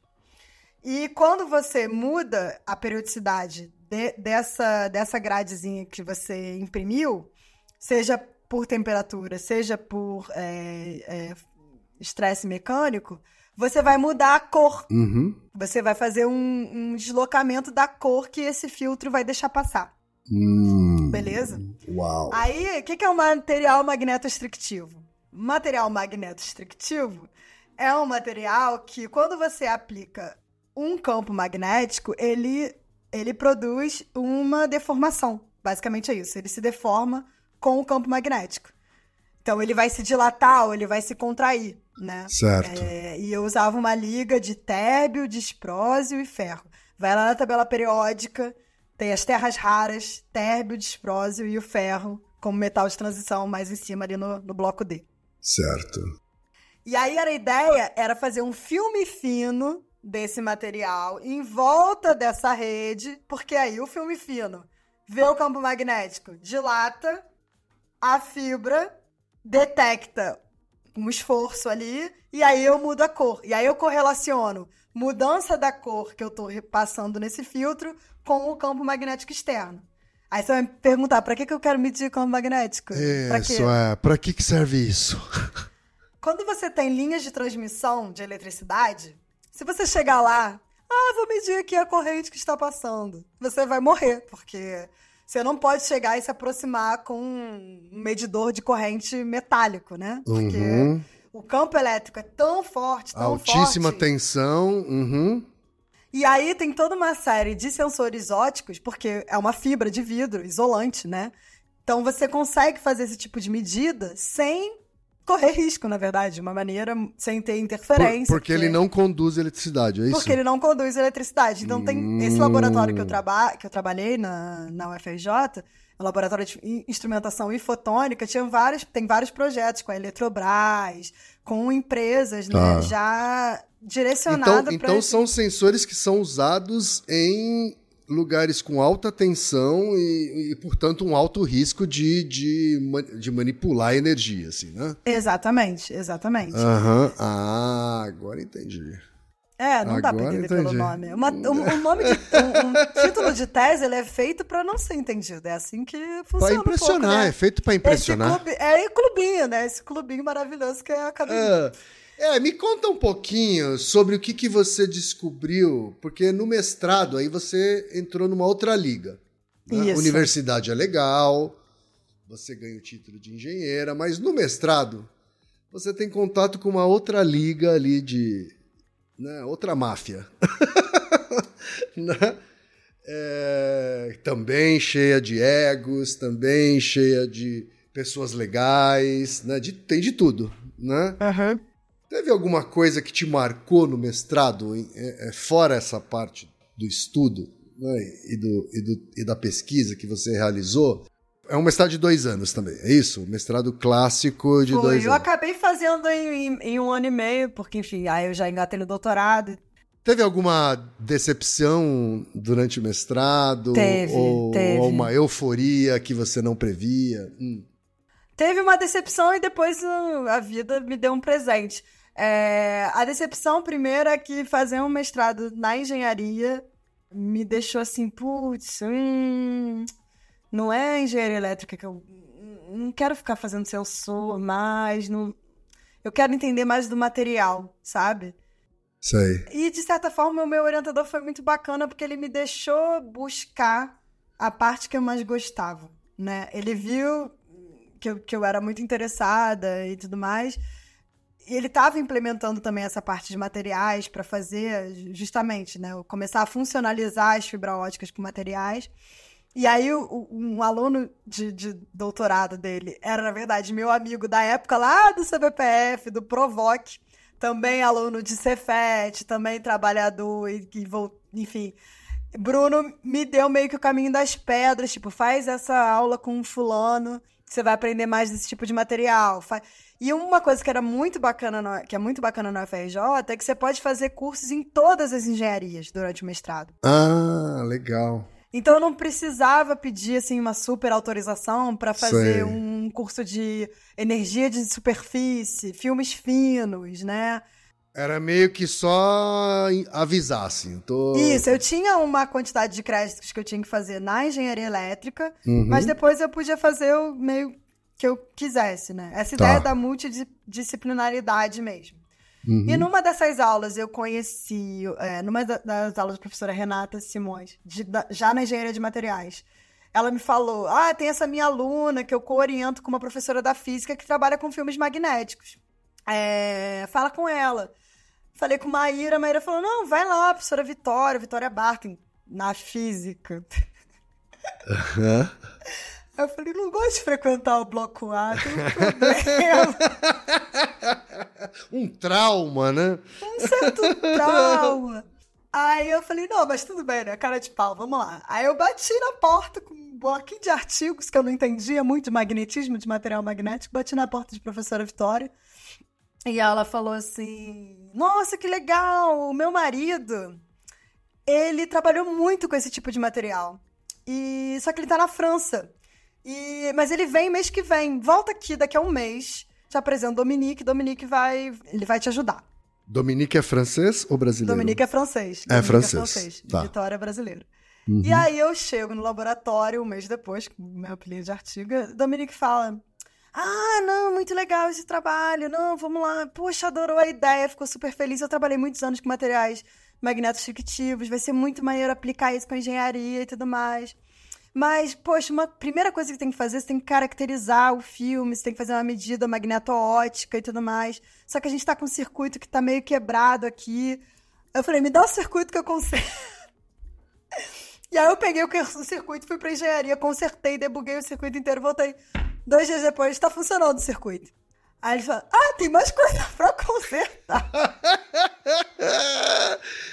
pra ele, pra ele, você é aquela. O, o, o rapaz que conserta que conserta a mola faca e que Isso, você é, fica esperando, é. meu Deus do céu, o dia que passar o amolador de faca, tem um monte de faca para ele amolar. E aí eu sei que, cara, muito rapidamente eu estava montando experimentos com o Dominique, e o Dominique é uma pessoa, e com a Vitória também. E aí a Vitória começou, tinha, nesse laboratório tinha um sistema de, de filmes finos muito mais sério do que o que eu tinha na engenharia, uma coisa mais no escritório dele. É, no laboratório da Vitória, né? Da Vitória, e ele também participava. Ele era professor emérito já, na, ah, na França. É, professor emérito é quando você se aposenta com muita moral e eles continuam te dando dinheiro e deixando você dar pitaco nas coisas do laboratório. Sim, sim, sim. E eu nunca perguntei o sobrenome do Dominique. Porque, sei lá, eu sou carioca, marrenta, e dane-se o nome das pessoas, sabe? Ah, isso é coisa de eu paulistano. Lá... Isso, é coisa, isso, é coisa, de paulista, ficar perguntando sobrenome. Eu tava, eu tava lá trabalhando e tava me amarrando, sabe? E a Vitória me ensinando muito também da questão de filmes finos e tal, e a fazer os depósitos, né? Que eu não trabalhava num banco, teve uma tia minha que perguntou: Você faz tanto depósito, você tá trabalhando com coisa de banco? Não, tia. É quando a gente chama fazer o crescimento das camadas, né? Dos uh -huh, filmes finos. Uh -huh. A gente fala: Vou fazer um depósito. Certo.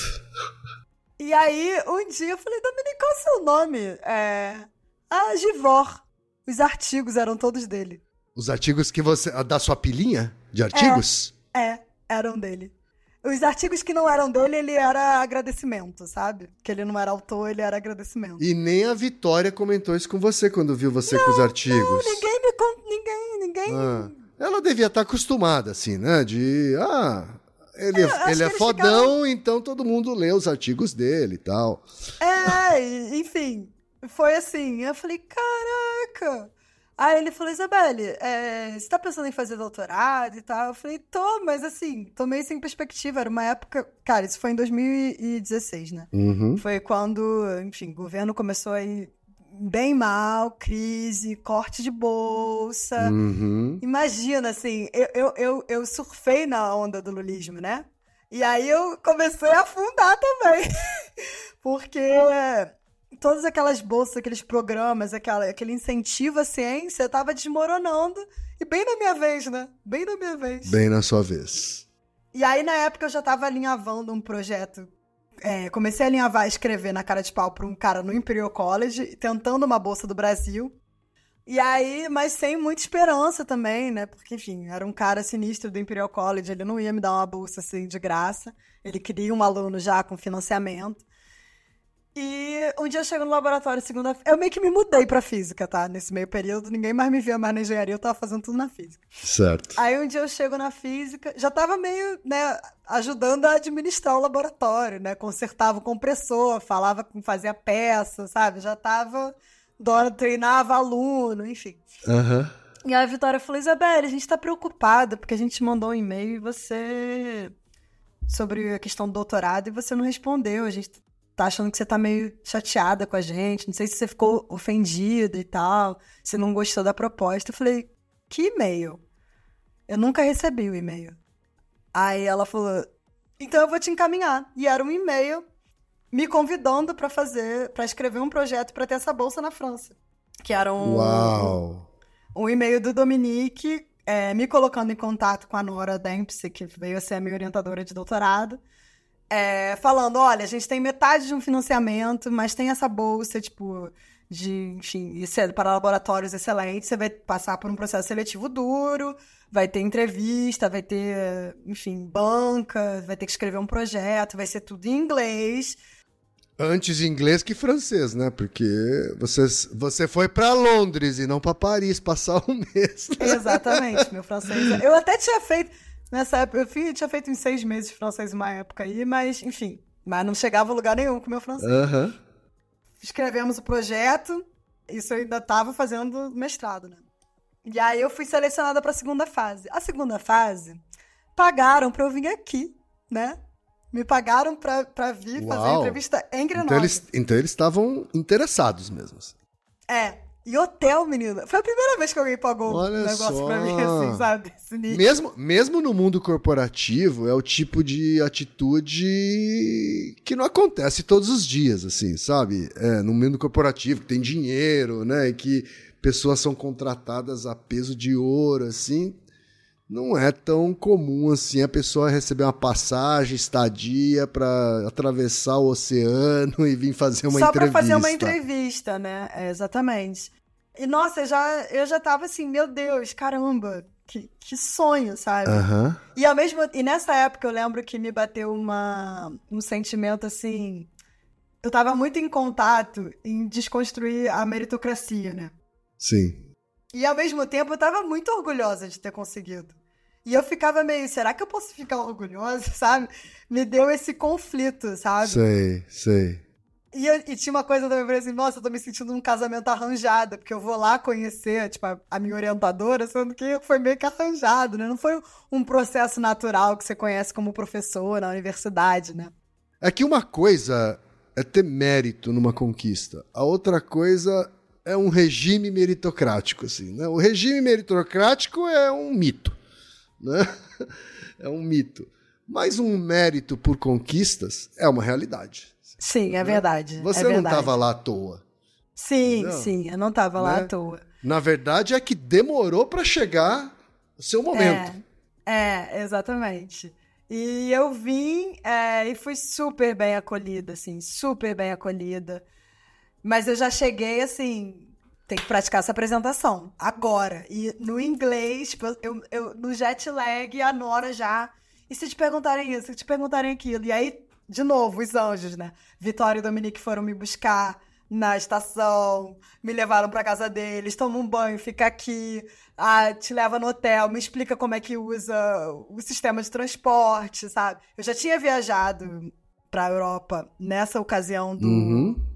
Do, do intercâmbio em Londres. Do intercâmbio, depois eu vim para apresentar meu trabalho numa conferência, o trabalho de, de iniciação ah, científica em Praga. Uhum. Foi uhum. super legal com a Cida. E já tinha vindo a passeio também com a minha mãe, enfim, isso é uma outra história.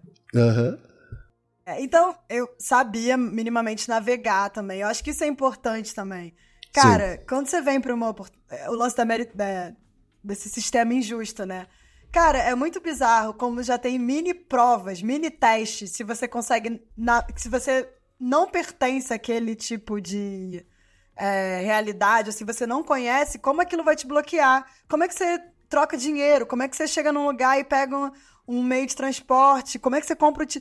Isso tudo você já chega atrasado, já chega estressado. O fato que eu já tinha viajado, que eu já tinha passado um mês é, em Londres, já não era tão estrangeiro para mim, sabe? Sim. Ainda que fosse né, bastante estrangeiro. Uhum. E aí eu consegui a bolsa, eu arrasei na entrevista, aparentemente.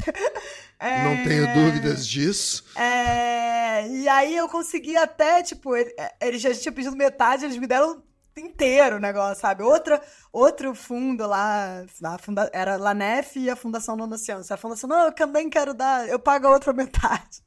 E aí eu tive essa, essa, essa...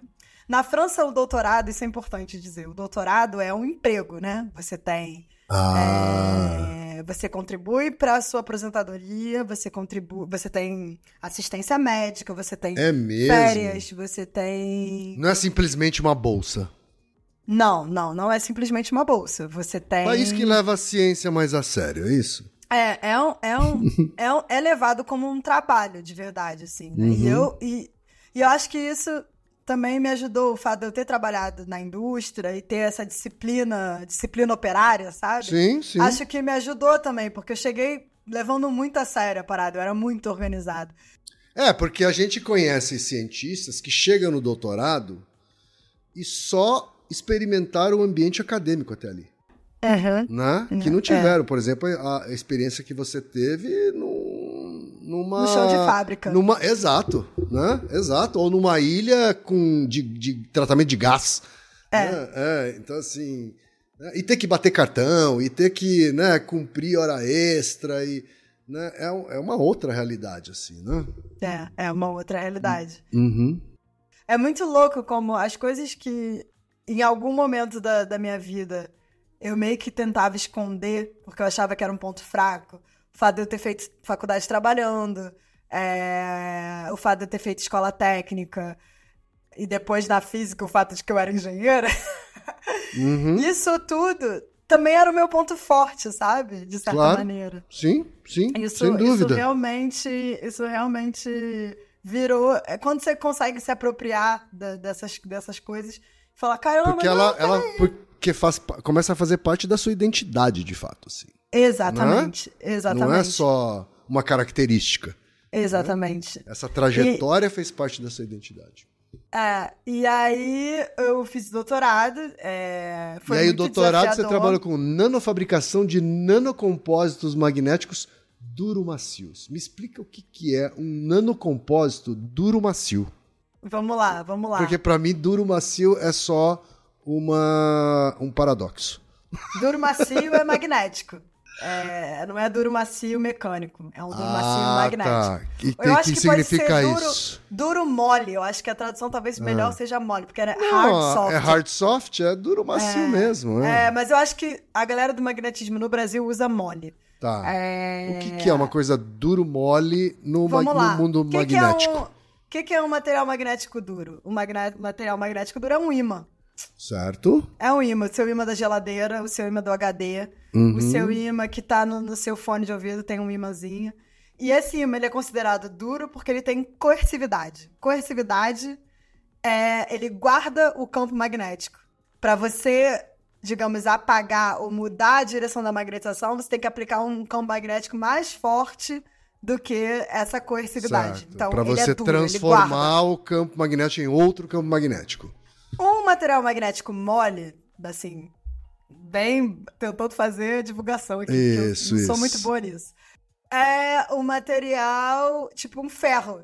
Já, já, já, você já viu aquela ferramenta que ela é atraída pelo ímã? Mas ela sozinha não é um ímã? Sim. Isso é um material magnético mole. Né? Ah. O ferro, o cobalto, o níquel. Bem, cobalto tem uma certa coercividade. Mas ferro, cobalto, níquel Que, são que ele, exemplos. que ele é atraído, mas não tem capacidade de atrair. Isso, ele tem, é, ele vai ter uma magnetização, mas ge- geralmente uma magnetização alta, né, no caso de ferro, cobalto, mas ele não tem, tem uma baixa coercividade, tá certo? Sim. E aí, um grande problema tecnológico, e, enfim, Tem, tem, tem baixa coer- coercividade, significa que eu magnetizo aquele material, mas ele não guarda. mas ele, é magne... ele, ele se desmagnetiza É. rapidamente, assim. É, ele, ele vai, é, ele não vai ter, o, ele não vai emanar essa magnetização, ele não vai guardar essa magnetização. Certo. É, e ímãs, né, permanentes, né, é, eles são muito usados para transição energética. Todas as, a- as usinas eólicas, alguns motores, de, alguns carros elétricos, né, você precisa de ter ímãs é, muito com uma boa performance. Que quer dizer que você tem um, um produto energético. Vamos lá. Quanto que você consegue transformar da energia mecânica é, numa, na energia elétrica, né? É, vai ter a ver com a coercividade e com a magnetização. O produto energético ele está ligado a esses dois outros valores, a magnetização e da, da coercividade. Certo. É, e esses ímãs são feitos de. Os melhores que temos hoje né, no mercado são feitos de terras raras. Como eu disse, aquela, aquele, de novo, as terras raras na minha vida. Tá. Aquele pessoal que tá ali, aqueles elementos que estão embaixo na tabela periódica, eles destacadinhos. Uhum. E um, o mais, né? O mais mais é o neodímio, é uma liga, né? Uma liga, um cristal que é neodímio, ferro e boro. Tá. É, e o neodímio é essa terra rara. Uma, uma mistura, é uma mistura, então, Uma mistura, é uma estrutura elementos. Tá. Que, por conta dessa estrutura, eles se estabilizam e aí eles conseguem, conseguem ter. é, o material vai ter um- uma grande coercividade e uma boa magnetização. Quais são os três de novo? Neodímio, ferro e boro. Neodímio, ferro e boro. Neodímio 2, ferro 14 e boro. A, Uhum. a fórmula química. Tá. E o que acontece? Em 2010, o preço do neodímio das terras raras aumentou, tipo, 10 vezes, porque a China falou: ah, as minas estão na China, dessa terra rara aí. Ah, A, a grande, né, a grande quantidade dessas terras raras está na China. Certo. E a China falou: eu não vou mais exportar um material cru, eu vou exportar imã agora. Eu sei fazer imã, eu vou exportar imã. Ele exporta já com maior valor agregado. Exatamente. E aí começou uma corrida, porque o preço aumentou muito, e aí começou uma corrida nos Estados Unidos. Você vai ver, nos Estados Unidos, na Europa é, e no Japão, ao mesmo tempo tem é, abertura de chamadas de projetos para pesquisadores buscarem alternativas a, essa, a esse aumento do preço. E uma das alternativas é resgatar uma teoria dos anos 90, uma teoria, é, um cálculo teórico, né?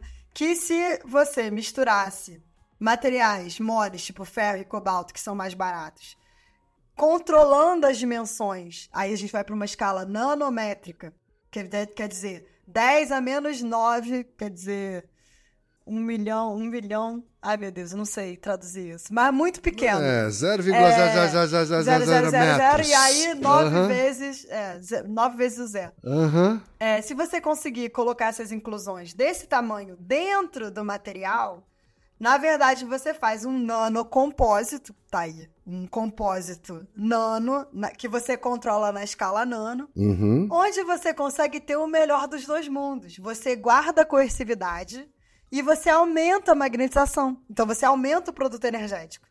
Mas tudo isso era na teoria, assim, é isso? Gastando menos neodímio. Só que você precisa controlar isso, né, na escala nanométrica. E por muitos anos aí, 20 anos, os resultados nunca chegavam no muito aquém, muito aquém do que a teoria previa. Certo. E aí o meu projeto era eu fazer essas nanoestruturas de uma maneira controlada. Então eu ia para um lugar chamado sala limpa. Sala limpa é um lugar que você tem um controle de partículas enorme. É, você tem que se montar todo, botar luva, botar uma, um macacão enorme, cobrir o cabelo, máscara. E aí eu fazia nanolitografia, eu usava uma caneta, um microscópio eletrônico, mas uma caneta de elétrons para escrever as minhas nanoestruturas muito controladas e aí eu fazia um, um filme fino dentro dessas nanoestruturas, né? Para ter essas nanoestruturas do material mole, no, no caso era ferro cobalto. E depois eu vinha com uma segunda etapa de litografia para fazer a fase dura. E aí eu tinha esses sistemas modelos, eu criei esses sistemas modelos onde eu podia testar. Então eu brincava com o tamanho dessa nanoestrutura para uhum. brincar com o limite de acoplamento aí, o acoplamento entre as fases magnéticas que você tem, enfim, a, a, o que você está tentando controlar é justamente o quanto que eu consigo é, acoplar a, durante a, rever, a magnetização reversa, o quanto eu consigo manter esses caras juntos, o duro com o mole, e, uh, uh, e aí ele não reverte. Para ele não reverter sozinho e depois o mole ter um comportamento como se eu tivesse justamente duas fases. E aí eu brinquei com isso, colaborando com uma galera que faz modelos, né? E aí, como toda tese, nada se passa como você espera. Depois a gente foi colocar no microscópio, na verdade, a parte que era nano fez uma difusão para o material, então, enfim, a gente conseguiu encontrar e modelar a diferença. Enfim, tomou muito tempo isso, é, mas ficou um trabalho muito interessante. Eu aprendi muito, porque eu fiz muitas técnicas, né? Eu sempre fui a pessoa que gostava de ficar no laboratório botando a mão na massa, aprendendo a usar um microscópio de força atômica, indo para fazer experimento na sala limpa, desenvolvendo um sisteminha para aplicar um campo magnético. Então eu fiz muita instrumentação e fiz muita sala limpa, e fiz muita técnica durante a minha tese. Uhum. E bateu uma parada assim, caraca, o que, que eu vou fazer agora, depois disso? Porque é maneiro pra caramba isso, mas assim, quando você olha a vida de um pesquisador sênior, né? Quando eu olhava a Nora, o Tibo, enfim, ou eles davam aula e faziam pesquisa, tipo, uma carga horária muito, muito absurda, uhum. ou você tem que virar gestor também, né? Você tem que escrever projeto, você tem que ir para reunião. Então, a carreira, você vai ficar cada vez mais distante da mão na massa, né? Sim. E eu falei, putz, queria isso não, cara. E agora? Será que eu escolhi o um negócio errado? Meu Deus, eu vim tão longe. Literalmente atravessei o oceano. E agora? E assim, sempre eh, todo mundo me dando retorno muito positivo, que eu mandava bem no que eu tava fazendo e tal. E aí escrevi a tese durante a pandemia, enfim, sentei a bunda durante o confinamento para escrever. Foi um, um, parto escrever a tese. Uhum. É... Mas, enfim, no final me diverti no processo. Minha defesa foi maravilhosa, assim, foi um momento eh, que eu discuti com os especialistas, assim, eu não me senti em nenhum momento assim testada, assim, eu senti uma grande conversa com gente que estava tão empolgada quanto eu no que eu tinha feito, sabe? Isso é muito legal, é. Isso é muito legal. Eu tive muito esse, esse ambiente. Você em passou esses anos da pandemia direto lá na França, assim? É, eu me mudei para França. Direto 2000... na França. Eu comecei hum. em 2017 e eu na França o doutorado são três anos, né? Tá. E aí em 2020 eu me defendi. Então eu escrevi a tese é, uhum. durante o confinamento, durante a pandemia. E aí você já emendou com pós-doc? Durante. Então, eu, pra procrastinar com a escrita da tese, eu é. falei, então eu vou fazer um job hunting, sabe? Eu vou dar uma, uma prospectada. O que, que eu posso achar de emprego? Eu mandei e-mail para uma, uma outra pesquisadora do laboratório, Stefania, maravilhosa, Stefania Pizzini. É, que, que, que, é a pessoa que me encontra empregos para mim. Eu, eu, falo que ela é a minha headhunter. Uhum. É, eu falei, é, Stefania, eu tô querendo fazer coisa mais da sua área, acho a sua área bacana. Tem como você me, me dar uma lista, assim, de pesquisadores que eu poderia entrar em contato para um pós-doc? Aí ela falou, tá, beleza. Daqui a pouco eu recebo o e-mail dela.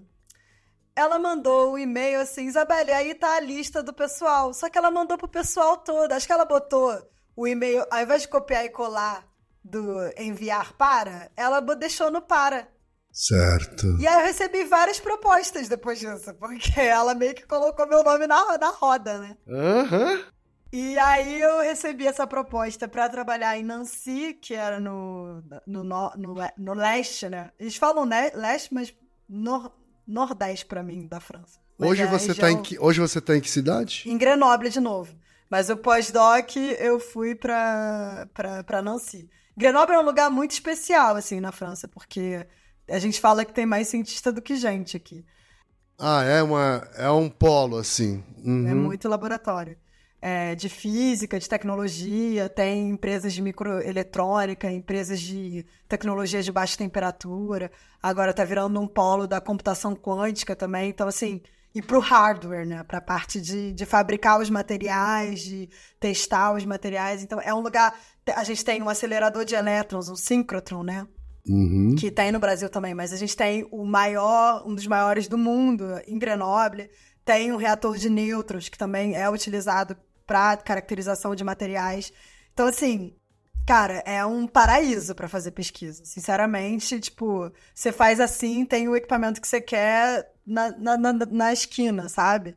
É, você caminha no corredor, tem cinco especialistas da área que você precisa discutir, sabe? Então é realmente uau, assim, é realmente um, um ambiente muito, muito, muito, muito rico e muito propício para para ciência, né? Uhum. Agora, você falou que recebeu uma série de propostas, né? Uhum. Pro pós-doc. É, por causa desse e-mail, e eram propostas de pós-doc, é isso? Isso, eram propostas de pós-doc, é. Ah. Porque, então, quando você termina o doutorado na Europa, pelo menos na minha área, mas meu marido também é, é, pesquisador na área de climatologia, e acho que foi a mesma coisa para ele. Eu tenho vários amigos que meio a mesma coisa. É fácil achar um pós-doc. Você fez um doutorado bacana, decente, né? Conseguiu fazer seu nome legal, trabalhou bacana no laboratório. Existem muitas ofertas de pós-doc. E o pós-doc, assim como o doutorado, o pós-doutorado também é meio que um trabalho na França, assim? É, é um trabalho, total, é um trabalho, é um trabalho. Um pós-doutorado você pode considerar como você é um pesquisador assistente, né? Tá. Mas a ideia é que ali você já tem uma certa independência, mais ainda do que no doutorado. No doutorado você virou um pesquisador, né? A ideia é essa. Na verdade é isso, uma coisa que é importante, o último título que a academia te dá é o título de doutor. O pós-doutorado, ele não é um título, assim, né? uhum. né? Sim, é uma invenção, assim, vamos dizer é, assim. Da... É, uma inven... Eu falo que é um nome muito bonito para uma pessoa que está com um trabalho precário, né? É um doutor com um trabalho precarizado. é precário, né? Você já tá numa fase da sua vida que você já tá mais velho, já tava com meu atual marido, mas enfim, na época namorado. Os dois na carreira, né? O problema de dois corpos, né? Clássico na, na carreira acadêmica. Então, assim, é, você quer começar a ter uma vida já, né? Tipo, ficar no lugar, né? Uhum. Meio que vai perdendo a graça esse negócio de, ah, vamos descobrir uma nova cidade, uhul, né? Ah, amigos novos, assim. Uhum. É, vai, vai batendo esse cansaço. Só que é muito difícil uma posição permanente na academia. É, é um muito, muito, muito, muito, muito Uhum, concorrido. uhum. É, e assim, não querendo me desvalorizar, eu não sou fora da média. Eu tô ali, a Gaussiana tá ali, eu tô ali, entendeu? Uma Gaussiana, né, de galera com doutorado, né, em uma universidade de prestígio.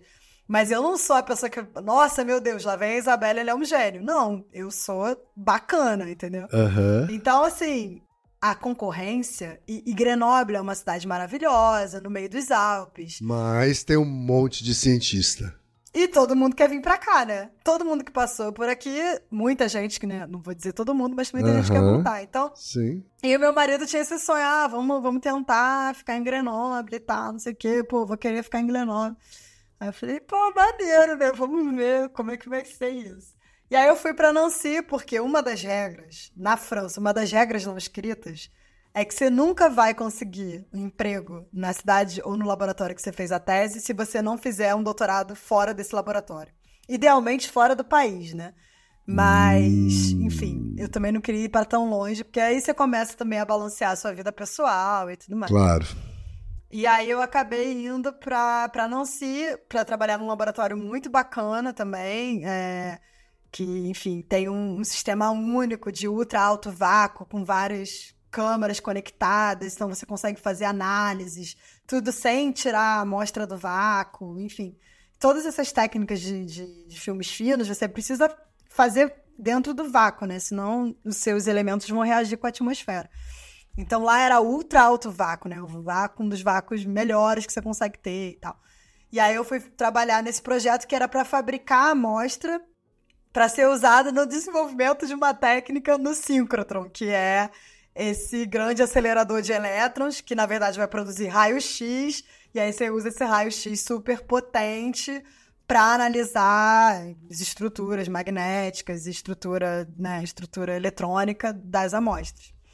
E aí eu fui trabalhar com. Aí eu fui para os antiferromagnéticos, né?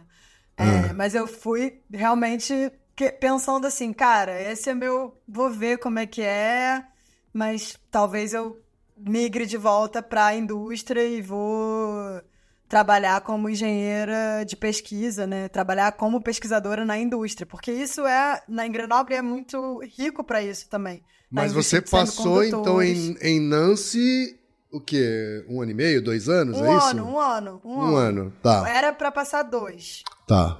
E aí abriu essa vaga para esse laboratório que eu acabei passando e agora eu tenho o Santo Graal. Eu consegui uma posição permanente num laboratório de pesquisa. É... O que é a, o que é a Spintech? Me, me, me O explica. Spintec é um laboratório é, Tá. que é uma unidade mista entre o CNRS, que é Conselho Nacional de Pesquisa Científica da França, é o empregador dos pesquisadores na França, Tá. é, a Universidade de Grenoble é, e o COA, que é o Comissariado de Energia Atômica e Alternativa. Então, é um laboratório que tem funcionários dessas três instituições. E é, um uma, é uma onde- estatal ou. é uma, o, É um- é uma- o, o comissariado é uma estatal também. Tá, É, é. tá. É o, cara, não tem um equivalente no Brasil. É um equivalente ao QNEM, digamos, mas o QNEM é mais. É semelhante ao QNEM. Começou como um, um laboratório para energia nuclear, depois Uhum. da, no pós-guerra e tudo mais. Só que várias áreas foram desenvolvidas, de metalurgia, nananana. Hoje em dia, basicamente tudo. E tem uma parte que é militar, né? É, também do seu Tá. A, que é realmente, bem, para fins militares da Uhum. energia atômica. Uhum. Eu não trabalho nessa parte. É, primeiro, porque eu não sou francesa. Para entrar nesses centros, eu precisaria ter a nacionalidade. Tá. E segundo, enfim, porque não é a minha área de, de, de expertise, né? Uhum. E eu trabalho na FISI, no departamento de pesquisa fundamental, porque o CEUA também tem uma parte tecnológica, então eles fazem patentes, é, linhas pilotos para transferência tecnológica, justamente desses materiais, desses dispositivos, para a indústria de semicondutores, para a indústria de eletrônica.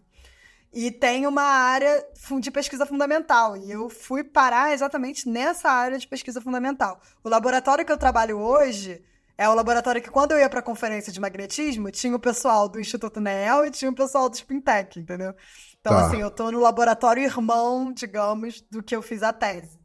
Uhum. Dentro da estrutura mista, é... e eu sou empregada pelo Comissariado de Energia Atômica e Alternativa.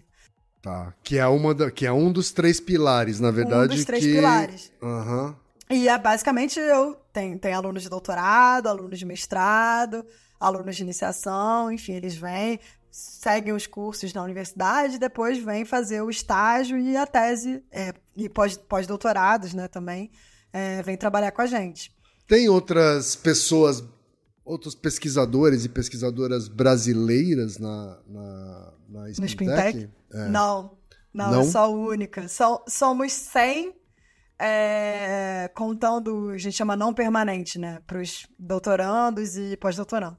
Entre os doutorandos, de vez em quando, tem os brasileiros, mas no time de permanentes, que são os 50, não tem nenhum brasileiro, não tem nenhum latino. É mesmo? Não tem nem americano também, né? Tem um canadense que eu falo que, meu Deus, botaram a cota, né, pro outro uhum. lado do mundo. Mas é realmente. É, é, o, o COA, ele tem essa característica de ser muito francês, sabe? Franco-francês, como eles gostam de certo. falar. É, na minha equipe, eu sou a única não francesa, por exemplo. Tá. E negros? Pessoas negras tem além de você? Não, não tem outros não. negros. Não. Eventualmente, alunos é, tá da. Mas no time permanente, não. Não, no time permanente, não. No time permanente, não. Não, como é que isso bate para você, assim, que vem de um país onde mais. Não, e de uma cidade especificamente, porque é, é, o, o Brasil tem maioria de população negra, mas o Rio de Janeiro ele é ainda mais do que a média brasileira. Sim, sim, né? sim, sim. Então, como é que isso bate para você, assim, tá num lugar embranquecido? Olha, eu costumo dizer, eu faço essa piada, mas eu não sei se é muito correto, mas enfim, uh. é que com 18 anos eu descobri que eu era preta. Sim. É, que foi quando eu tive contato com a galera da militância, enfim, que hoje chama letramento racial, né? Mas acho que eles fizeram um pouco esse trabalho comigo, de uhum. me falar, amiga, olha, é, existe o racismo, tu é preta, presta atenção, né? E aí, Sim. quando eu fui morar na Zona Sul do Rio de Janeiro, eu realmente senti na pele é, pessoa me perguntando, me mandando ir pro elevador de serviço, é, achando que eu era empregada na casa da vizinha, sabe? Uhum. É, esse tipo de, enfim. E sempre tive em lugares muito embranquecidos, né? Na universidade, na engenharia. Falava, meu Deus, tô segurando aqui o negocinho, né? Tô segurando o peso das minorias. Sou a única mulher e a única preta, né? Tipo, uhum. é, na sala, sabe? Então, assim, é... não me chocava, sabe? Nunca me chocou. Mas eu falo que aos 18 anos eu descobri que eu era negra. Descobri, né? Que eu sou mes né? mestiça, né? Uhum. É... E aos 28, 29, eu descobri que eu era branca também, né? Porque eu fui a Portugal e eu me conectei, tipo, com a, com a, com a, com a história dos meus avós, que também vieram de Portugal, e tudo, da, enfim, dos meus bisavós que vieram de Portugal. Uhum. E aí foi muito louca essa parada de ir para Portugal e se sentir em casa, né? Tipo, mas, putz, os colonizadores, né? Uhum. É, e, e aqui eu sou lida realmente como mestiça, né? E onde. E aí eu fui ler, fui estudar, tipo, a mestiçagem no Brasil, entender, né? É, até para conseguir explicar para as pessoas, cara, não, é, não é tão bom assim, né? Não, é, é, tem todo um passado, tem toda uma história muito triste, na verdade, né? Dessa miscigenação, o mito da, da democracia racial e dessa miscigenação toda. E, cara, sinceramente, eu não sinto na academia, na, na posição que eu tô hoje, eu não sinto racismo. Tá. Eu, eu, eu realmente acho que tô numa bolha de privilégio, porque todo mundo. Os meus amigos, eu tô numa bolha muito internacional. Uhum. talvez eu dê, dê também um pouco mais do benefício da dúvida, porque pode ser um questionamento cultural, entendeu? Pode ser uma. Tipo, né? Mas geralmente a, as pessoas acham que eu sou muito nova. Né? Ah, você tá fazendo a tese, né? Ah, você, você é aluna de doutorado. Esse é o comentário, geralmente, sabe? Não. Entendi. Não entendi. mais você é a moça da limpeza, ou você, tipo, como era às vezes na universidade ou na Zona Sul do Rio de Janeiro, sabe? Você acha que sente mais que você é lida primeiro como não francesa do que como uma pessoa negra?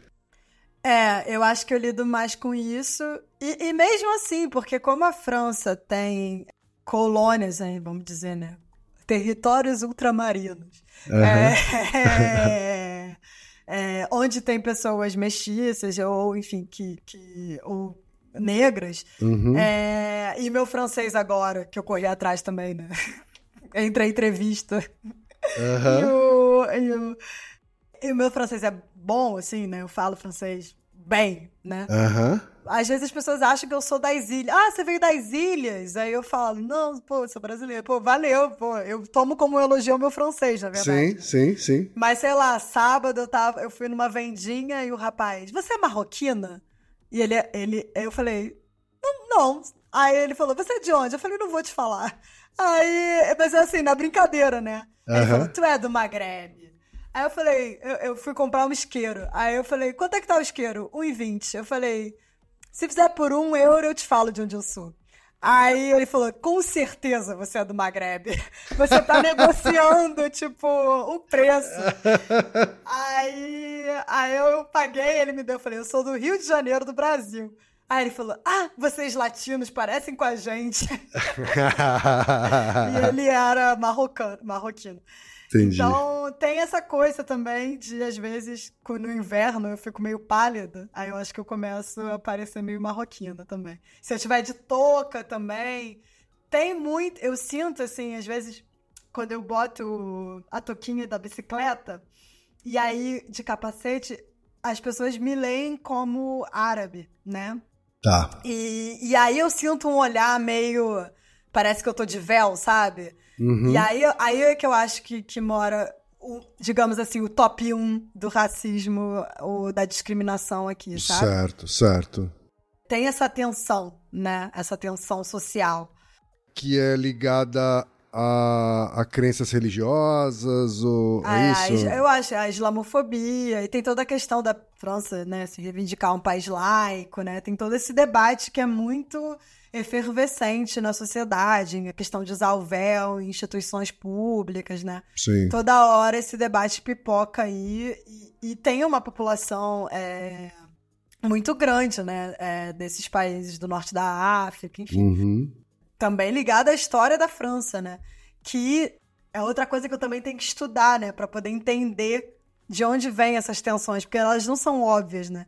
Uma Sim. coisa que eu também aprendi nesses anos, né? agora são seis anos que eu tô aqui, é que não dá para você é, traduzir preconceito, sabe?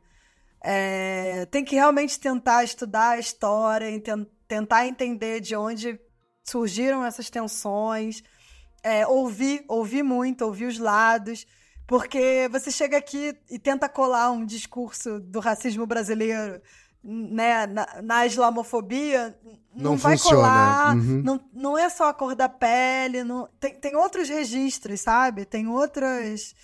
é, mas, mas de fato existe. Existe e, infelizmente, porque eu tô numa bolha acadêmica, né? é, internacional, enfim, tem amigos chinês, Malásia, japonês. É, no nosso casamento parecia a Assembleia da ONU, né? Tipo, meu e do Jonah. É, realmente, assim, é, eu acabo ficando protegida da, talvez, é, eu não tenho tanto contato com a verdadeira França, né? Sim. É, com camadas que a academia meio que, que meio que te deixa à parte. Mas é um projeto, assim, né? Uhum. Falar cada vez melhor o francês, procurar atividades, né? É, que me coloquem em contato com gente que não necessariamente esteja dentro da, da academia. Mas, que, mas, mas que bom que você tá nessa bolha, viu? Que bom. É, é, Não, ela porque dá uma você- segurança também. É, você já passou perrengue demais já, né? Na, é, exatamente. Né? Aqui no exatamente. Brasil. E, e, você falou do seu companheiro. Ele é brasileiro? Ele tem que nacionalidade? Ele é americano. Americano. Jonathan, Jonathan é Você foi até de... a França para casar com um americano, é isso? Pois é, todo mundo fala isso. É. Os franceses, inclusive, quando falam, você casou com americano, não conseguiu achar um francês. Não, não. Na real, é isso que é muito louco também, né? De você passar tanto tempo, de você sair, né, justamente do seu país, uhum. de você ver, caraca, a descoberta de que você é latino, né? Porque tu se identifica muito mais com o argentino, com o colombiano, claro. do, com o mexicano, do que com, do que com o francês. É, e até, sei lá, com o italiano do sul, né? Tem uma uhum, coisa, né? Uhum. Latina, né? Nesse sentido. Sim. Eu sou nipo brasileiro e, e, e, também, quando eu trabalhei em empresa global, eu me identificava com a galera latino-americana. Assim. É, é. Tem, Mesmo sendo um nipônico. o, o, Brasi o, o, brasileiro do Nipo brasileiro falou mais alto. Né? Exatamente, né? exatamente. E, e, e, ele, e ele é pesquisador também. E é, sim, Jonathan Gore está na COP28. Muito chique. Ah, ele é climatológico, ah, glaciologista. É, que máximo, que vai máximo. Pra Antártica. Você ele... se comunica em inglês em casa, sim? Em inglês, em casa. Em inglês. Não é, falou, ele... não é francês. Não, ele aprendeu um pouquinho de português e tudo mais.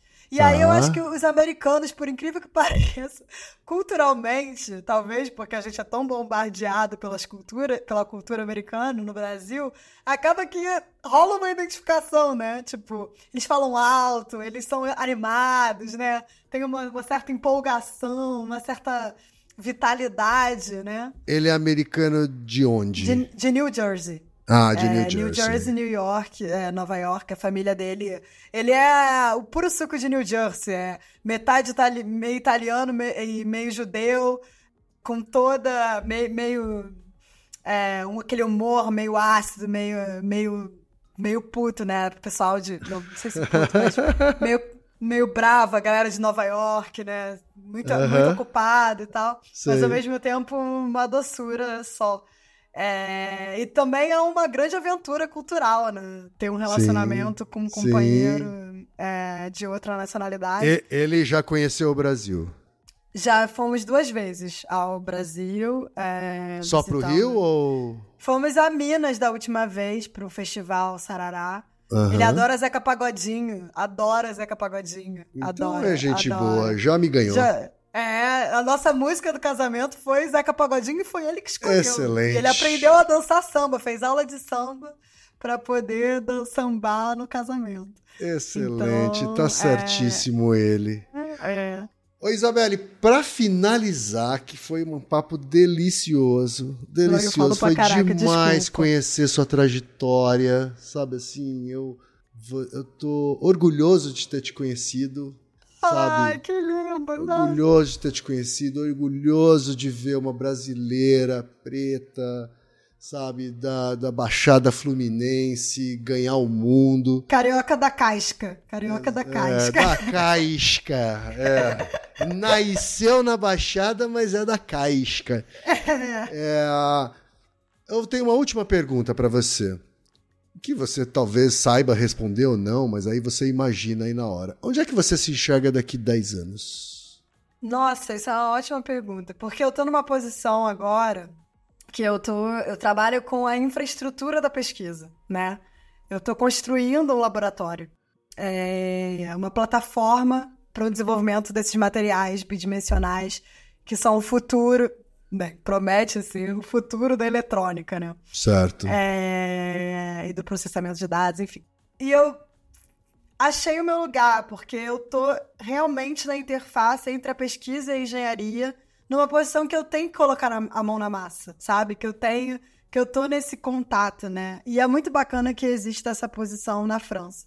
Você é gestora, mas ao mesmo tempo coloca a mão na massa a parte de gestão é a gestão dos equipamentos, né? Não é a gestão das pessoas ou necessariamente, bem, escrever projeto, vamos lá, vamos começar, já estou começando a colocar o meu pezinho nessa água também. Uhum. Mas eu realmente tenho essa liberdade de poder me focalizar e virar especialista da técnica, de desenvolver a técnica, de treinar os alunos ali no dia a dia, de falar, cara, fica calmo, vai dar tudo certo, sabe?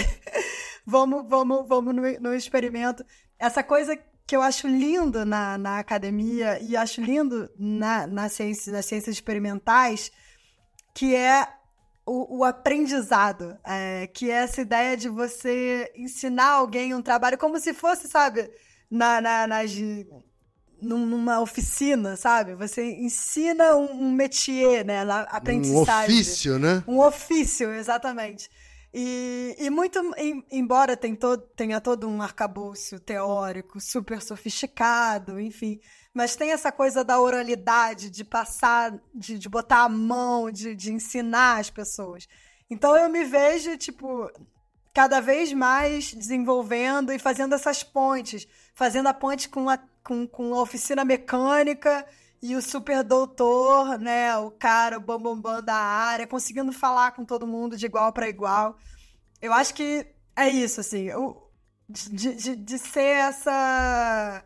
De estar nessa posição de, de virar especialista, mas de continuar fazendo essas pontes, né?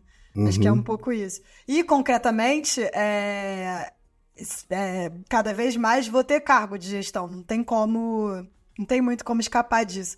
Já tem bastante responsabilidade, mas a ideia é que, enfim, eu consiga. A não ser que você se negue a ganhar mais, é. É. Não, mas eu acho que naturalmente também tem o lance da sua experiência, né? Você você vai você vai precisar se o, o parque experimental tá se expandindo, agora a gente já está contratando uma pessoa, eu vou ter um assistente, né? E aí eu também consigo ter mais tempo para colocar mais o pé na pesquisa de novo, de dar pitaco em projeto, de escrever artigo, de analisar dado. Então, assim, a ideia é eu sempre ficar com o pé nesses dois lugares, sabe? E eu acho que eu consegui o emprego dos sonhos para isso, no final das contas. Aham. Uhum. Sensacional, sensacional. A única coisa que eu lamento é que você é mais uma representante do que o Altair chama de fuga de cérebros no Brasil. É, por causa é. da falta de incentivo né, aos cientistas brasileiros. O governo do inelegível né, ainda conseguiu atrasar ainda mais né, essa sim, corrida. Sim, sim, né? sim. Então, tudo que eu tenho, uh, uh, tudo que me resta é te desejar o maior sucesso aí ah, muito obrigada, muito obrigada pela oportunidade. E, e a ideia, eu tenho essa consciência de que. Uhum. E eu tenho esse senso de dever com, com o imposto que foi pago, né, para minha educação. Afinal, grande parte da minha educação foi pública, né? Foi na universidade, foi na escola técnica. É, eu sou fruto de produtos, é, do, do, de programas sociais muito vitoriosos, né? Uhum. É, então eu tenho até uma da, da, coisa de tentar fazer contato, agora eu tô tentando estabelecer colaborações com os laboratórios para tentar fazer parceria e fazer projetos combinados, porque eu acho que é isso também, a ciência ela pode ser sem fronteiras, né? Ela claro. é um lugar, uhum. ela é um lugar onde a gente pode tentar realmente quebrar essas fronteiras. Eu Talvez... acho que é um lugar, apesar de todos os problemas que o mundo científico e acadêmico representa ou tem, né? Ele é um lugar onde essa ausência de fronteiras se dá na prática, assim, sabe? Sim. Se realmente sim. se dá na prática. Sim, né? e você e você realmente constrói ligações e aprende de uma maneira muito orgânica sobre outras culturas e é o antídoto perfeito para o preconceito, o antídoto para a ignorância. Então, eu me nutro muito estando nesse meio, né? E eu acho que é isso. A ideia é, é, é enfim, quem sabe virar ministra de Ciência e Tecnologia um dia. Aê, mas, eu gostei. mas essa ideia de. Não, brincando. Mas de, de criar mais, não. Criar mais pontes, né? Criar Sim. mais pontes, justamente. É, e ajudar, ajudar a aumentar essa rede de, de colaborações. Sensacional, Isabelle. Muito obrigado pela conversa. É, e agradeço demais o tempo né, e a generosidade que você teve hoje com a gente. Muito, muito obrigada. Tá pelo, pelo seu tempo também. Nossa. Imagina. E Naru Rodô, ilustríssimo ouvinte. E você já sabe, aqui no Naru Rodô, quem faz a pauta é você. Você tem alguma pergunta pra gente ou quer comentar algum episódio? Escreva pra nós. podcast@naruhodô.com.br. Repetindo? podcast@naruhodô.com.br. E lembre-se, mande nome completo, idade, profissão e a cidade de onde você está falando. É isso aí. な